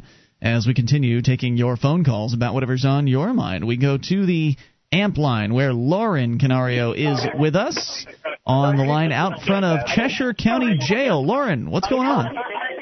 Wow, there's a giant crowd out in front of the jail. Andrew has been released, and uh, there's about 40 people with signs yelling freedom at the jail, and Nice. it's pretty exciting. Are there torches? I might need to leave in a few minutes because they Does- want me to talk up to Lauren? right now. Lauren, Oh, dang it. Are you there? I, I couldn't hear you. Are there torches? Does anybody have a torch or a pitchfork? There's no torches here, no. What are they yelling? Freedom? Is that freedom? Freedom, yeah.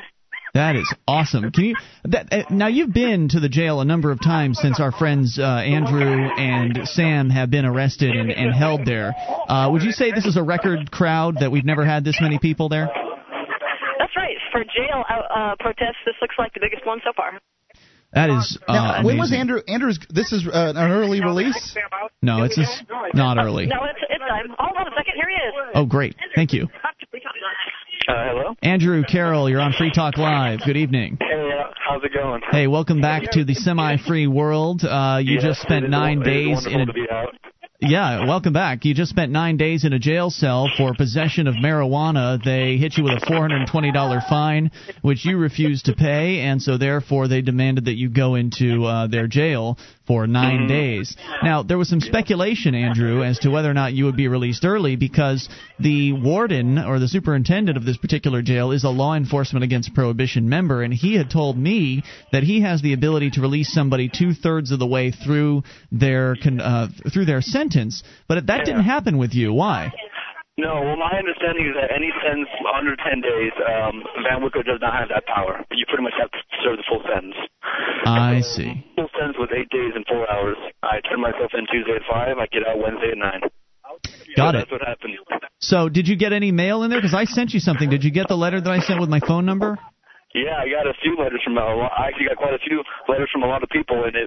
I got to tell you, being in jail, nothing to do. You're bored out of your mind, and it's it's it means a lot to receive some letters and you know be able to take take the time to read those and and hear words of encouragement from people across the country who who you know who understand that that uh, marijuana shouldn't be illegal, that these are ridiculous laws, and that we're putting innocent people in a place where innocent people do not do not belong. Thank you for having the courage to do what you did. Of course, for our listeners that know, uh, that have been listening for a while, they know, but many of our new listeners may not. Uh, back in January, you uh, you announced that you were going to be holding a piece of marijuana in public. About forty something people showed up. Sounds like about the same size crowd that's there right now. Uh, but a forty. We got a big crowd here right now. It's huge, uh, from what I can hear at least. Uh, and I know I saw a number of them earlier today. Say again. I think there's like a, a little over 40 people here or so. That's Yeah. tremendous. I mean, for nine And o'clock at night. Yeah, 'cause it's wonderful to come out of jail and see all these people here. And then I saw Sam too, and I didn't know he was released. Oh yeah. And uh, I got a huge smile on my face seeing Sam also free now. It is wonderful. So. Yep, uh, absolutely is. So, uh, Andrew, I don't know if you want if you want to get into uh, details or if you want to get on with the the party. What's uh, what's your choice? Well, I can talk for a little while, but I tell you, I, I I've been on the hunger strike for the past, you know, eight eight days and Oh, my four gosh. hours. So I'm a little a little hungry. I'd probably go out and get some some pizza or something. Yeah. Um, So you didn't eat. Well, now just as a t- just as a tip, uh, we I did have somebody contact me while Sam was in jail, and they suggested that anybody that's going to be fasting may want to start slow with something like yogurt, uh, something real easy on on your stomach that's not going to take a lot of work for you to digest. Uh, just to, to take it easy. So I don't I don't know what if pizza's the best choice. Yeah.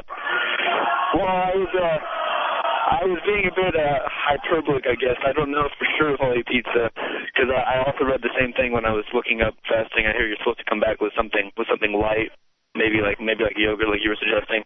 But I might say screw it and just go get pizza because I am starving. Well, what is yogurt's a dairy product? Uh, cheese on pizza. Yeah, there you What's go. the big deal? Hey, follow your instincts. I'm just throwing out a word of caution. That's all. Uh, you're the one that's out there doing it. You should do whatever you feel is right. Uh, you've done an amazing job standing up for freedom, standing up for the ability for people to possess plant material and other chemicals uh, without, you know, if they're not harming others. There's no crime here. There's no victim. Uh, you're completely in the right. What was the response that you received uh, when you went into jail? I know that you were you were considering doing uh, total non-cooperation. What did you end up choosing for your path? How was it uh, taken? Go ahead and share your initial uh, what, when you went in. Your, your briefly, if you don't mind, your story there. We walked for you know four hours here, 13 and a half miles or so. Um, I got in, and at first they didn't give me a mattress because I wasn't fully cooperating. So they they threw me in a concrete cell. Uh, I was in my street clothes, and I tried. To, I was tired, obviously, from walking for four hours, and I tried to sleep on the concrete. That I gotta tell you is not very comfortable. Yeah, so a few hours a few hours after that, um, uh, one of the older CEOs came in and gave me a mattress, and the next morning, um, I decided that I wanted to see some of the other prisoners and even possibly see Sam, which I was really looking forward to, you know, seeing Sam in jail. So I decided I processed and I, and I went through everything, and they put me up in 208, which is where Sam was. Mm-hmm. But it happened Population. that he had been moved down, so I didn't get to see Sam while I was in jail, and I think they purposefully kept us uh, away from each other. So you you got a TB test and you answered the que- their questions. Mm, yeah, yeah. So did um d so you went upstairs and what was the response? Because these are the guys that were with Sam before, uh, and Yeah. and they obviously had that experience of being with him and, and having him talk about freedom and whatever it is, other things he discussed with them. Uh, what was your uh, reaction? Because when they brought Sam in, they were dragging him in. You came in on your feet. How did they accept you? Yeah, they. I'd say they accepted me very, very well. That's great. They, I mean, I made friends in that prison. Like, um, very. I mean, they were all very enthusiastic about the cause. They all seemed to support uh, the idea of smaller government. Um, and it's great because it's not like they support, um, you know, laws. Or let me let me rephrase that. It's not as though those that have uh, done crimes where there are victims. For instance, I was in cells with people who had stolen, who had you know, committed assault. Mm-hmm. And they understood that what they did was wrong and that they were trying to better themselves from it. They didn't necessarily think that the system that they were in was bettering them. No. They, you know, they kind of see that they have to better themselves as individuals, Yep. and that that the prison system is really just a waste of time because it, it's not geared towards re- rehabilitation. But uh, they accepted me. They were enthusiastic. Uh, they they supported what I was doing. I would uh, I would get my meals, but then I would just pass them out to all the guys around there. Mhm. You know, I'd get my tray and just give it away. I don't know if that's what Sam did. I think Sam just straight up said, "I'm not eating it." Um, I took it and then gave it away. I think he did give it away at some. so- at He some tried point. Yeah, he gave it away. Okay, yeah. And so they were they were very um ah, I mean they were great guys up there and and it's sad. I'm always kind of sad having you know knowing that I get to leave and that there's people up there who honestly don't belong there. Yep. There were a few guys up there who were who were there for no reason. A few guys up there on drug charges who I talked to. Who I, got, who I got to talk to at length actually. Um, like, I don't know if I can give details over the phone necessarily, Sure. or, or online, or you know, in public. But uh, uh, needless to say that there are people in jail at this very moment, and in the same cell I was in, who I talked to, who are nice gentlemen who do not belong there.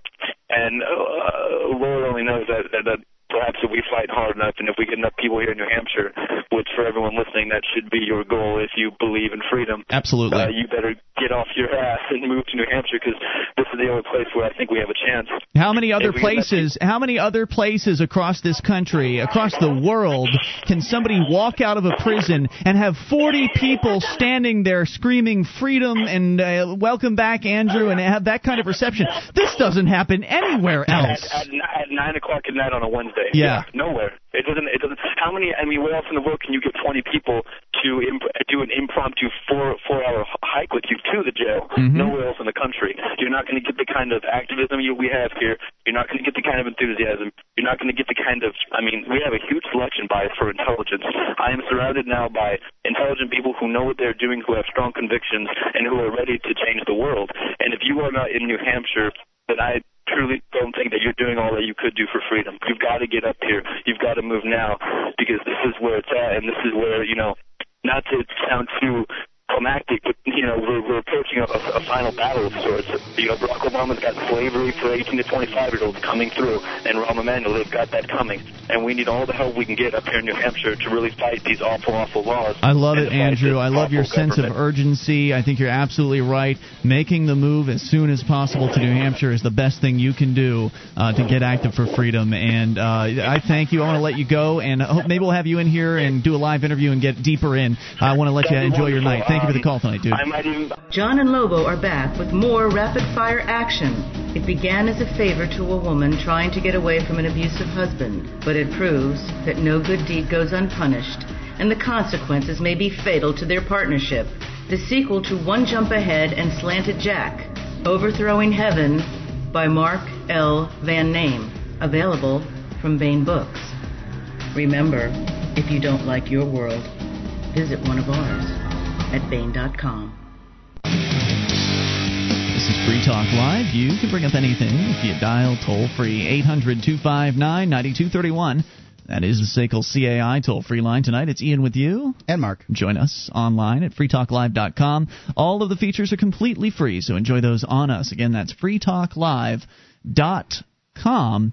Uh, and by the way, those features include the live streams, a dial-up version, broadband edition, and a webcam, all free for you at listen.freetalklive.com. That's listen.freetalklive.com. Do you want liberty in your lifetime? Do you want to be around a bunch of screaming, liberty-minded people?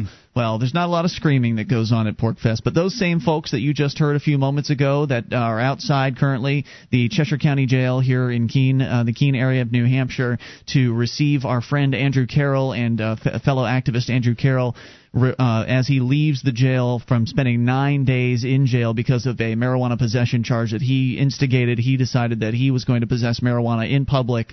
They decided to arrest him for it and throw him in jail.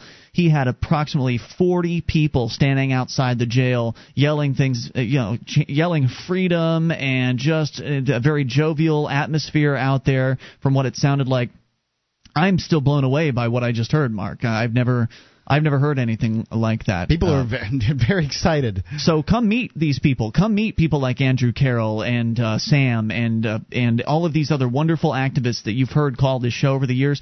Many of them will be at the Porcupine Freedom Festival, and it's happening this month in just a matter of a couple weeks from now, June 25th through the 28th in beautiful Lancaster, New Hampshire. You can join hundreds of liberty minded people. So there are about 40 outside the jail. There are probably going to be three or four hundred, I would say, over the uh, the Porcupine Freedom Festival weekend.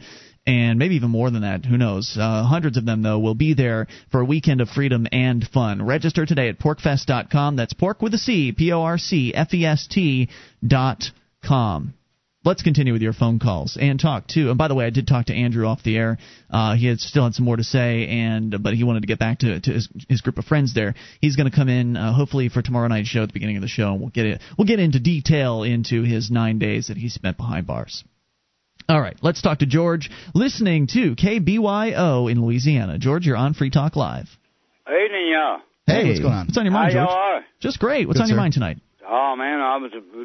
I, I've been listening. I've been listening for a while. I I only get to listen to y'all for an hour a day, and the uh, the the radio station I listen to. Uh, otherwise, uh, otherwise it's it's it's got you know Dr. Laura's on there, and ninety two point seven is a pretty good station. But anyway, uh, Andrew went to jail for possession of marijuana. He sure did. That's correct. Okay, well, I've been smoking dope since uh 1968, and there's no better cause. But but I, I've I've been wondering, what are y'all willing? To, I mean, is is that all it's about? I'm sorry. Is that all what's about, sir? Is, is that all it's about? Y'all's program? Go, Oh. I mean, what do y'all what are y'all willing to go to jail over? Well, I I, mean- I think it just I mean, depends. besides marijuana and besides a cop tasing a 72 year old woman, or or um, you know, the the latest thing's been in the news. What what are y'all willing to go to jail over? Well, first of all, uh, there's no real way to answer that question because uh, th- there are different people here, and all of them would answer that question differently. Uh, I think that I might be willing to go to jail over something uh, that is not necessarily the same as what my co-host Mark might be uh, willing to go to jail over, but I think generally the people that are willing to go to jail up here in New Hampshire, the activists that have moved here as part of the Free State Project, have uh, have chosen to do so on uh, a fairly wide variety of issues. Uh, we we've we've seen. Well, well look, Yes, well, look, please, please, give give me just one little opportunity. Yeah. Y'all, y'all talking about y'all up in New Hampshire. Mm-hmm. I live in Louisiana, and and I don't I don't I don't have a, a, a big variety of of uh, of a radio station that I can listen listen to. Um, I, I I don't have a, a big variety of uh, TV station I can listen to, and I'm I, I'm interested in what y'all are doing, and I'm not wanting to criticize anybody. Y'all, you, you, you, from what y'all talking about, I mean, if you're willing to go to jail over marijuana, then the issues have got to be more broad than that. They are. Uh, the people that have moved here as part of the Free State Project. The Free State Project is a movement of uh, liberty minded people all converging onto the same geographic location, which is New Hampshire, in order to get active for liberty. Just liberty, the idea that you should be free to live your life how you want, so long as you aren't harming other people or their Other property in the, in the process. And within the scope of liberty, there are an, un, uh, an innumerable amount of issues that people can select and, and uh, decide to get active on. Some people are willing to go to jail. Some people aren't. Some people just want to get, uh, you know, kind of play it safe and, and work within the political system. So this is a very wide-reaching movement. Just because one member decided to get take action on the marijuana issue doesn't mean there aren't hundreds of others doing something completely different in, in other places. So uh, I don't know how best to communicate this to you, but marijuana is just one of the freedoms that, uh, the, the, or the freedom to, to put chemicals in your body is just one of the freedoms that uh, that we're we're working on up here. Okay, well, look, I I I, I look forward to listening to y'all show every night. Well, thank I you for that. Look forward to it, and, And, I have and to say that I'm, surprised that you can only hear it for an hour because I was told that uh, we should be on for yeah we we should be on three hours a night there on KBYO. I'm looking at their schedule right now, so so six to nine o'clock at night. If you're in uh, the Monroe area of Louisiana, you should be able to hear us on on uh, 92.7. Well, you look, y'all keep it up. All right, Thank you. We will. Keep thank, and, thank you, uh, sir. Uh, Doctor, I, I just all, all I'm all I'm wanting to know is, I mean, how can I get more involved? If y'all in New Hampshire, I'm in Louisiana.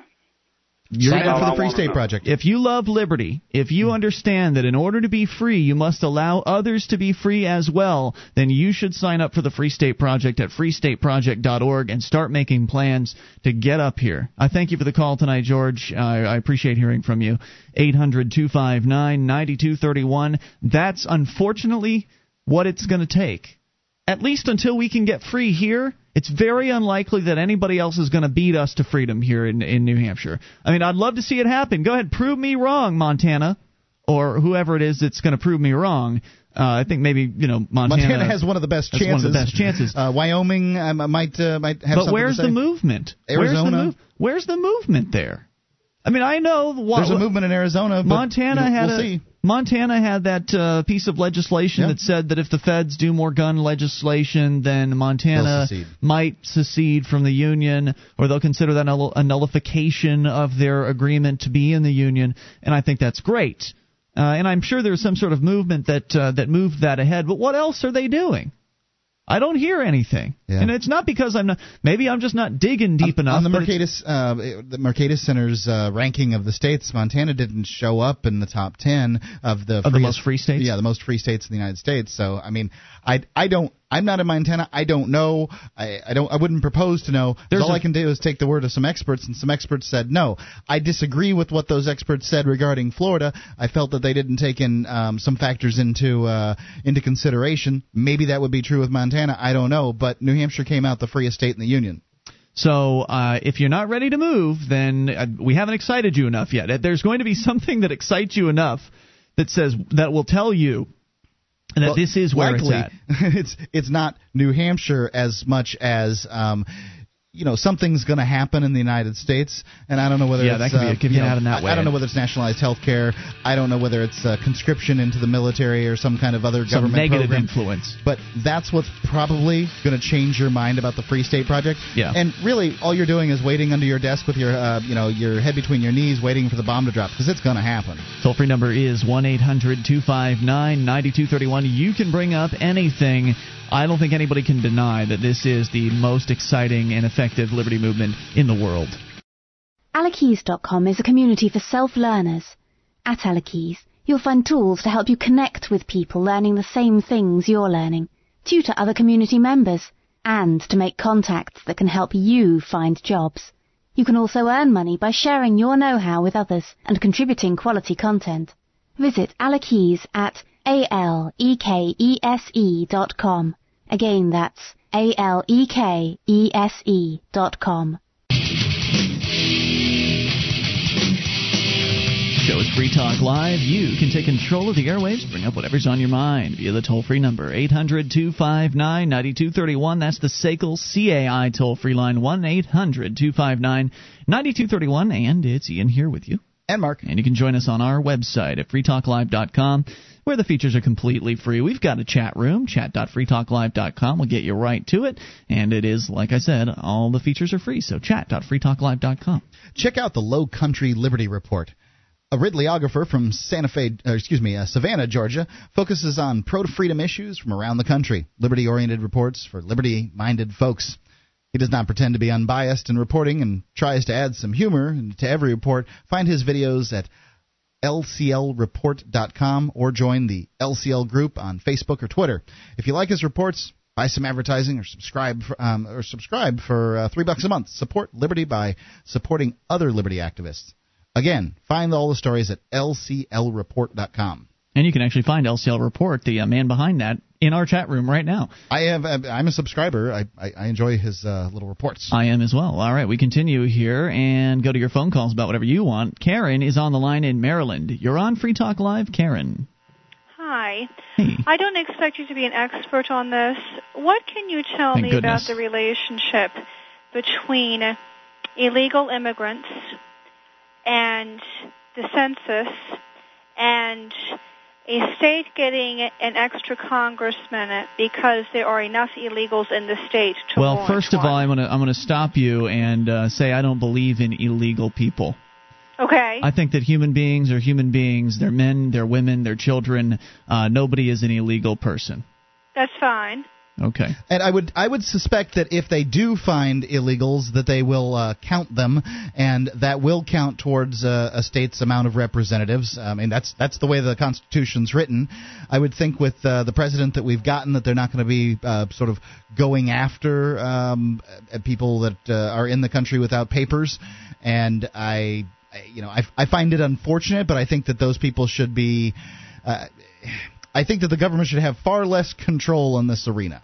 Well, I mean, by the census's uh, original concept, from what I understood, there was only supposed to be one question, and that is how many, How many? people live here, not of what citizenship are you, or from where do you hail, or any other questions. I mean, So, inevitably. so the way the original census was taken when the Constitution was actually followed, that didn't even fall into the picture.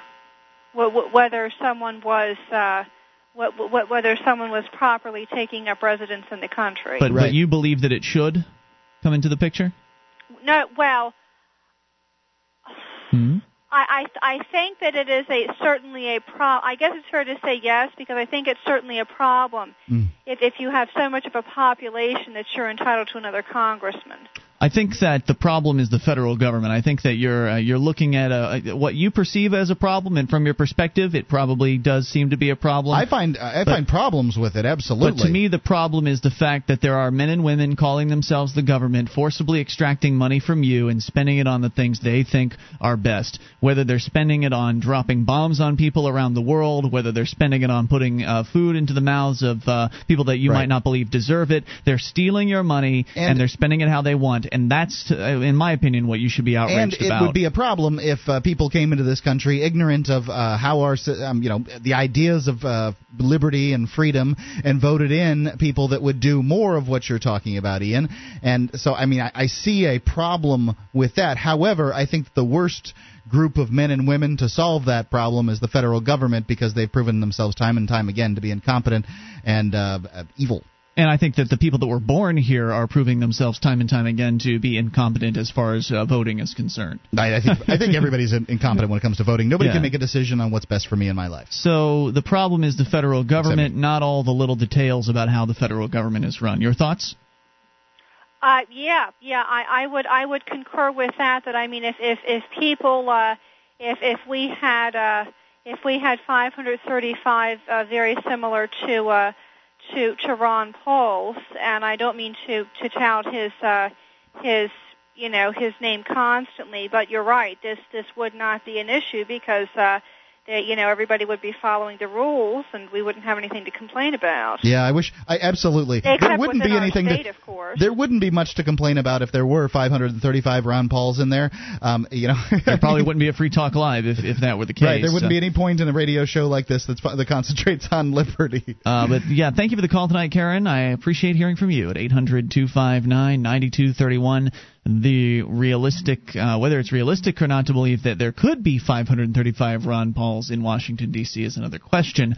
I don't think it's possible. Uh, there's no way in my mind that the federal government can be turned around in any direction others, uh, other than some totalitarian status direction. It's a system that has been designed to grow the government. Clearly, it has been designed to do that because the Constitution has done nothing to prevent it. The so called small government Constitution, founded by these founding fathers that were so supposedly small government minded, didn't There's do certainly some of them were. It didn't do jack to uh, to keep government small. So either the Constitution failed, or the people failed, or whatever. It's been a failed experiment all It's along. It's worked in some areas, in in the sense that in, in Canada you can go to, you can go to jail for saying saying something offensive about someone. So you have a certain level of freedom of speech in this country. So there's a certain level of success to the Constitution.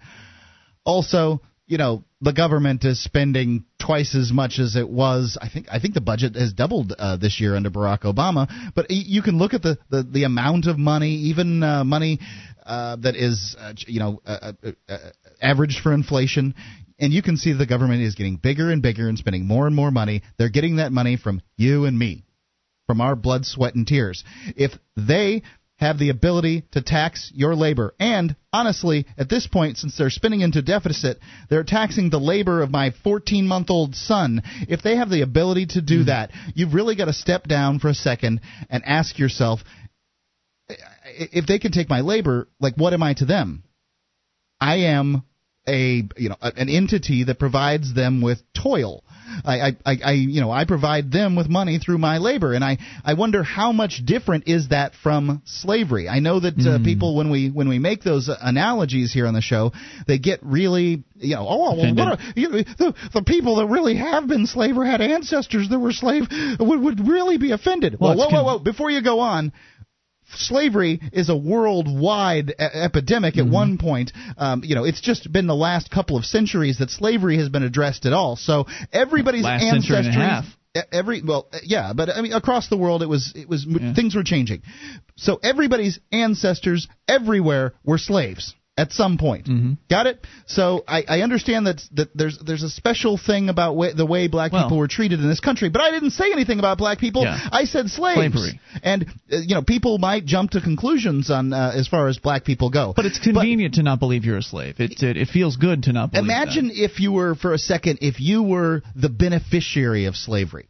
You might think, oh, this isn't such a bad system. You know, people do work for me. I benefit. I, I'm obviously smarter and better than they are at running the world. You're giving them a place to stay. The people that uh, Food to eat. You know, the people that have been running the world have had slaves all along. So, uh, think about it. If your system, there's some problems with chattel slavery in the United States. Uprisings were a problem. Uh, you know, abolitionists, people. You know, They've got an uprising on their hands now. People Did you hear that call earlier? Yeah. People saying that uh, that race, you know, it shouldn't distinguish people as far as uh, how they're treated. Fine. If you could design a new system where more people were your slaves, but they were a little bit freer and they didn't call themselves selves slaves and they didn't yearn for their freedom so much. I mean, instead of taking what what what'd you get from a slave? Maybe 90% of their labor because they had to give them clothes, they had to give them uh, Yeah. you know, uh, food to eat. Maybe they even only got 75%. I don't know. Who knows what the overhead was? Yeah. I mean, as a slave, they probably didn't work very hard because they didn't have much to to, to gain from it. So maybe Mm-hmm. minimum. maybe somewhere between 75 and 90 percent of their labor is what they got from the slaves. Well, in this country, if you look at how many taxes a citizen, remember what you you can't call your your your the, you know the, these uh, entities that provide you with their labor slaves anymore. So you must call them something new. Let's call Right. them citizens. So your citizens Rose by any other name. the, your citizens will work harder because they believe that they can get ahead. In this country, citizens pay at least 50% of their, their labor to the government. Really? Is it that much different than slavery? 1 800 259 9231. That's only. If you believe that you aren't a slave, it's only because you you believe that way. You absolutely are. Go try not paying taxes and see what happens. It's Free Talk Live.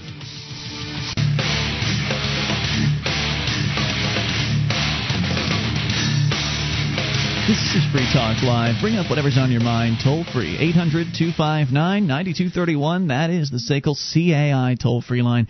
And it's Ian here with you. And Mark. And you can join us online at freetalklive.com. The features are free, and if you like the show and you want to help support Free Talk Live, you can learn how to promote us by going to promote.freetalklive.com. There's a whole list of things that you can do to help get Free Talk Live on more radio stations and into more ears around the world. Promote.freetalklive.com. Jason Osborne was uh, talking to me yesterday about uh, some uh, kind of goals that he had for uh, SACL CAI, and he, he said to uh, mention on the air that there's uh, there's something that SACL CAI likely can do for you. It uh, during the first 1,000 You as a The mi- individual. regular person, not a business owner? Maybe. Um, it, it depends. It depends on what you what you want to do. It's just a it's it's a resource, and so you know here's an idea.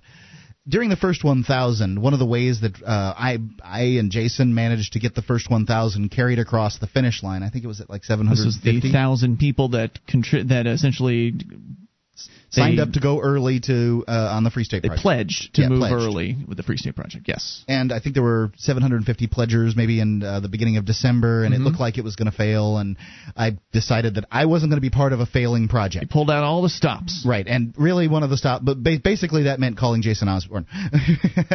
and uh, what he managed to do is he has this you know phone calling system that uh, allowed me to record myself uh, encouraging people who are members of uh, the the Free State Project to sign up for the first 1,000, and that basically got the rest of the signers to go. Mhm. So um, if you have some kind of uh, you know political action or something like that that would benefit from sort of a mass calling system. The that- robocalls. Yeah, there was a robocall. It was me. I recorded it here in the studio. I gave him an MP3, and uh, you know those those recorded calls went out to everyone. He's not willing to do it for just everything, but if your plan sounds good, he might be willing to work with you. So should it be liberty oriented, pre- preferably? Likely. Yeah. Yeah. I mean, he's you've gonna- got to you've got to interest Jason to help to right. be able to help. Interest him and likely uh, compensate Jason. That would be preferable. yeah. yeah. But uh, anyway, I'm sure the long distance isn't cheap. No, it's not. So it's uh, SACL CAI. You can uh, go to their banner at freetalklive.com. It's the top one on the left hand side. All right, 800 259 9231. That is the toll free number. You can bring up anything. We continue with a list of things that everybody should know by now. And if you don't, well, it's never too late to learn. Uh, some of these are, are pretty darn good. We're going to share them with you. We're going to continue at number 38. You are not invulnerable and you are not going to live forever. You can make mistakes at 18 that you'll have to live with for the rest of your life. Oh, yes. Uh, now, I don't know. Maybe it's maybe it's not true that you won't live forever.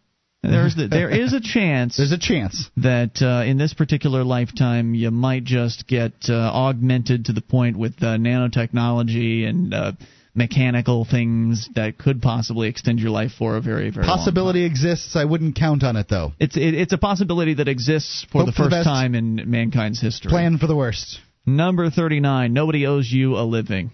Nobody owes you a living. No. No, it's true. You don't have a right to a living because if you had a right Uh, by to a living, you mean a paycheck. Yeah. Yeah. If you had a right to You have the right a, to live. a paycheck, then that would mean that you'd have the right to somebody else's labor. That Yeah. you'd have a right to what someone else has produced. And if everybody has a right to that, well then they can just all stand there and start shouting about how they have a right to it and they'll get it, right? No, you can't. It doesn't work that way. The, those things have to come from somewhere, and they come from people creating wealth by uh, offering products and services uh, in the marketplace by combining their brain power with natural resources and other existing concepts and ideas and products in order to create new ideas and new wealth and Right. Market have- them and sell them and, and make a profit. you have the you. right to try to make a living and you can do a you know bang up job at it and make a great living Mm-hmm. but you don't have the right to a job or to a living No, nobody owes us anything, Mark. We can sit here all night long and blab into microphones, and nobody owes us their advertising No. dollars. Nobody owes I us I mean, imagine that for a second.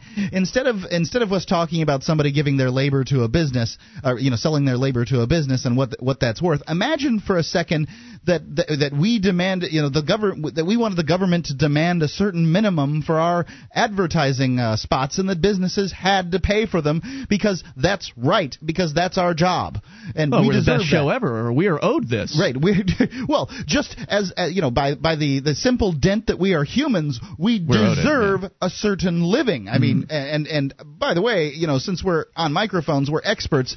We deserve the expert sort of living. I, I mean, you know, I don't know. It- It's it's Yeah, ludicrous. it is ludicrous. Our commercials are worth what they're worth to an advertiser who wants to advertise on our show. And different advertisers, it's going to be worth different things. If, for instance, you're selling a product that uh, is is very oriented towards our audience, our ads are going to be worth more to that person than, say, is uh, you know selling ads that are uh, antithetical to our program. Uh, you know, for instance, uh, I don't know, military ads. Maybe maybe that would be worth less. Now wait a minute, Mark. Are you are you saying that people that are in dire straits should not be helped out? That people who are having a tough time in life just should die in the streets? Is that what you're saying? I think that people should be helped. I think you should help people. But I also think that that terminology should is very, very dangerous because people will use it as there should be a law. I think that people should help other people, but you know, I also think that there's a point where you can't help other people.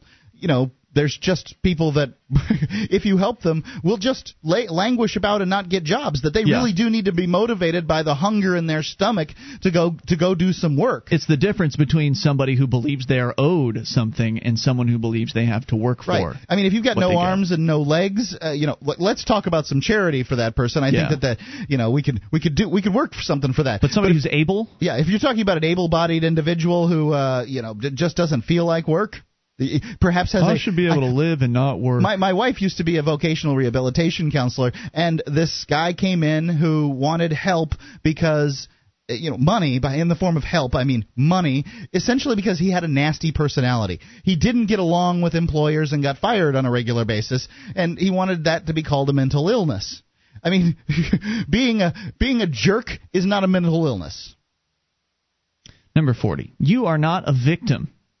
This one I don't know about. Like, I, I agree with the idea of not uh, claiming victimhood for oneself because there's no point to it. There's there's nowhere you can really go uh, that's positive in being a victim. Uh, but at the same time, there are certainly people who have been victimized out there. Whether or not they should consider themselves a Right. victim is another question. Right, there's a different because if you imagine yourself to be a victim, then you're going to act in a different uh, way than if you are the Yes. you know I I am the causal center of the universe. I cause everything to happen. To me, that is an extraordinarily powerful position to come from. Mm-hmm. It may not, not be true, and I certainly can't prove that I cause the sun to shine. But if I if I imagine that Uh, that everything in the world that I'm at cause for that, rather than being a victim, which is everything in the world happens to me. That's the exact opposite of what Yes. I'm talking about. Like you know, there there's a there's a, a a powerful place, a powerful thing to be had there. A lot of people don't understand what I'm saying when I say that, and if you don't understand, forget it. But if you do understand, Makes sense to me. It, it might, it, you know, it might really be something great for you. It, it absolutely is. I think that is a great perspective. Uh, that if you if you believe you have been victimized and that you are a victim and you hold that inside you, then that is what you are and what you will continue to be until and that there will be continued uh, examples of how you will be victimized. If you are a victim, you'll find all kinds of ways to claim that well that's a victim. You victimized me here and you victimized me here Yep. and uh, and this is you know I'm just uh, I'm just at subject to the whims of the world, subject to whatever it is people want to do to me, and it's really a very disempowering uh, viewpoint to come from. Uh, and the, the skeptics can say to you, Mark, well, you how dare you say you're the center of the universe? Clearly, you're not the center of the universe. Look at all these other people out here. That's Yeah. not you know Prove that's silly nonsense. yeah. But uh, but all that said, if you do have that belief system, it is very empowering, and that every choice you make has consequences. But you are at cause in those in those matters. Yeah. You could choose differently. You know, I mean, if if if somebody doesn't get what I'm saying, fine. It doesn't matter whether you get it or not. That's okay. Then you know, just move on. But if you know, if I heard that before it had been when when I heard that, I found it an extraordinarily uh, powerful thing. And I'm like, yeah, like that'd be a great place to come from, and that'd be a great way to live my life and a great thing to believe. And I'm going to get more done and and uh, be better off and be happier if I believe that. It's the difference between somebody who is a creator and somebody who just sort of lets life happen. You know, plans are for And you don't have Whatever. to you don't have to agree with what I'm saying to be a creator or let th- things happen. That's just sort of uh, you know the, the the mindset is the difference between those. So I mean I'm not saying somebody who disagrees with I am the causal senator of the universe um, would be necessarily somebody who lets the world happen to them. All right, we are about out of time, but there are more uh, on this particular list, and we will. Oh, yeah, share we'll be working on it for a Yeah, while. We will share more. In fact, I was told that at the end of the list of 50 things that you should know, there's another 40 more. this should get us through the remainder of the year. Yep, we'll Uh, be good. All right, 800 259 9231. That would be the number, but we're out of time, so I don't know why I gave it to you. All right, we're done. It's been Ian here with you. And Mark. See you tomorrow night. Online in the meantime at freetalklive.com. Don't be a victim. You are in control at all times.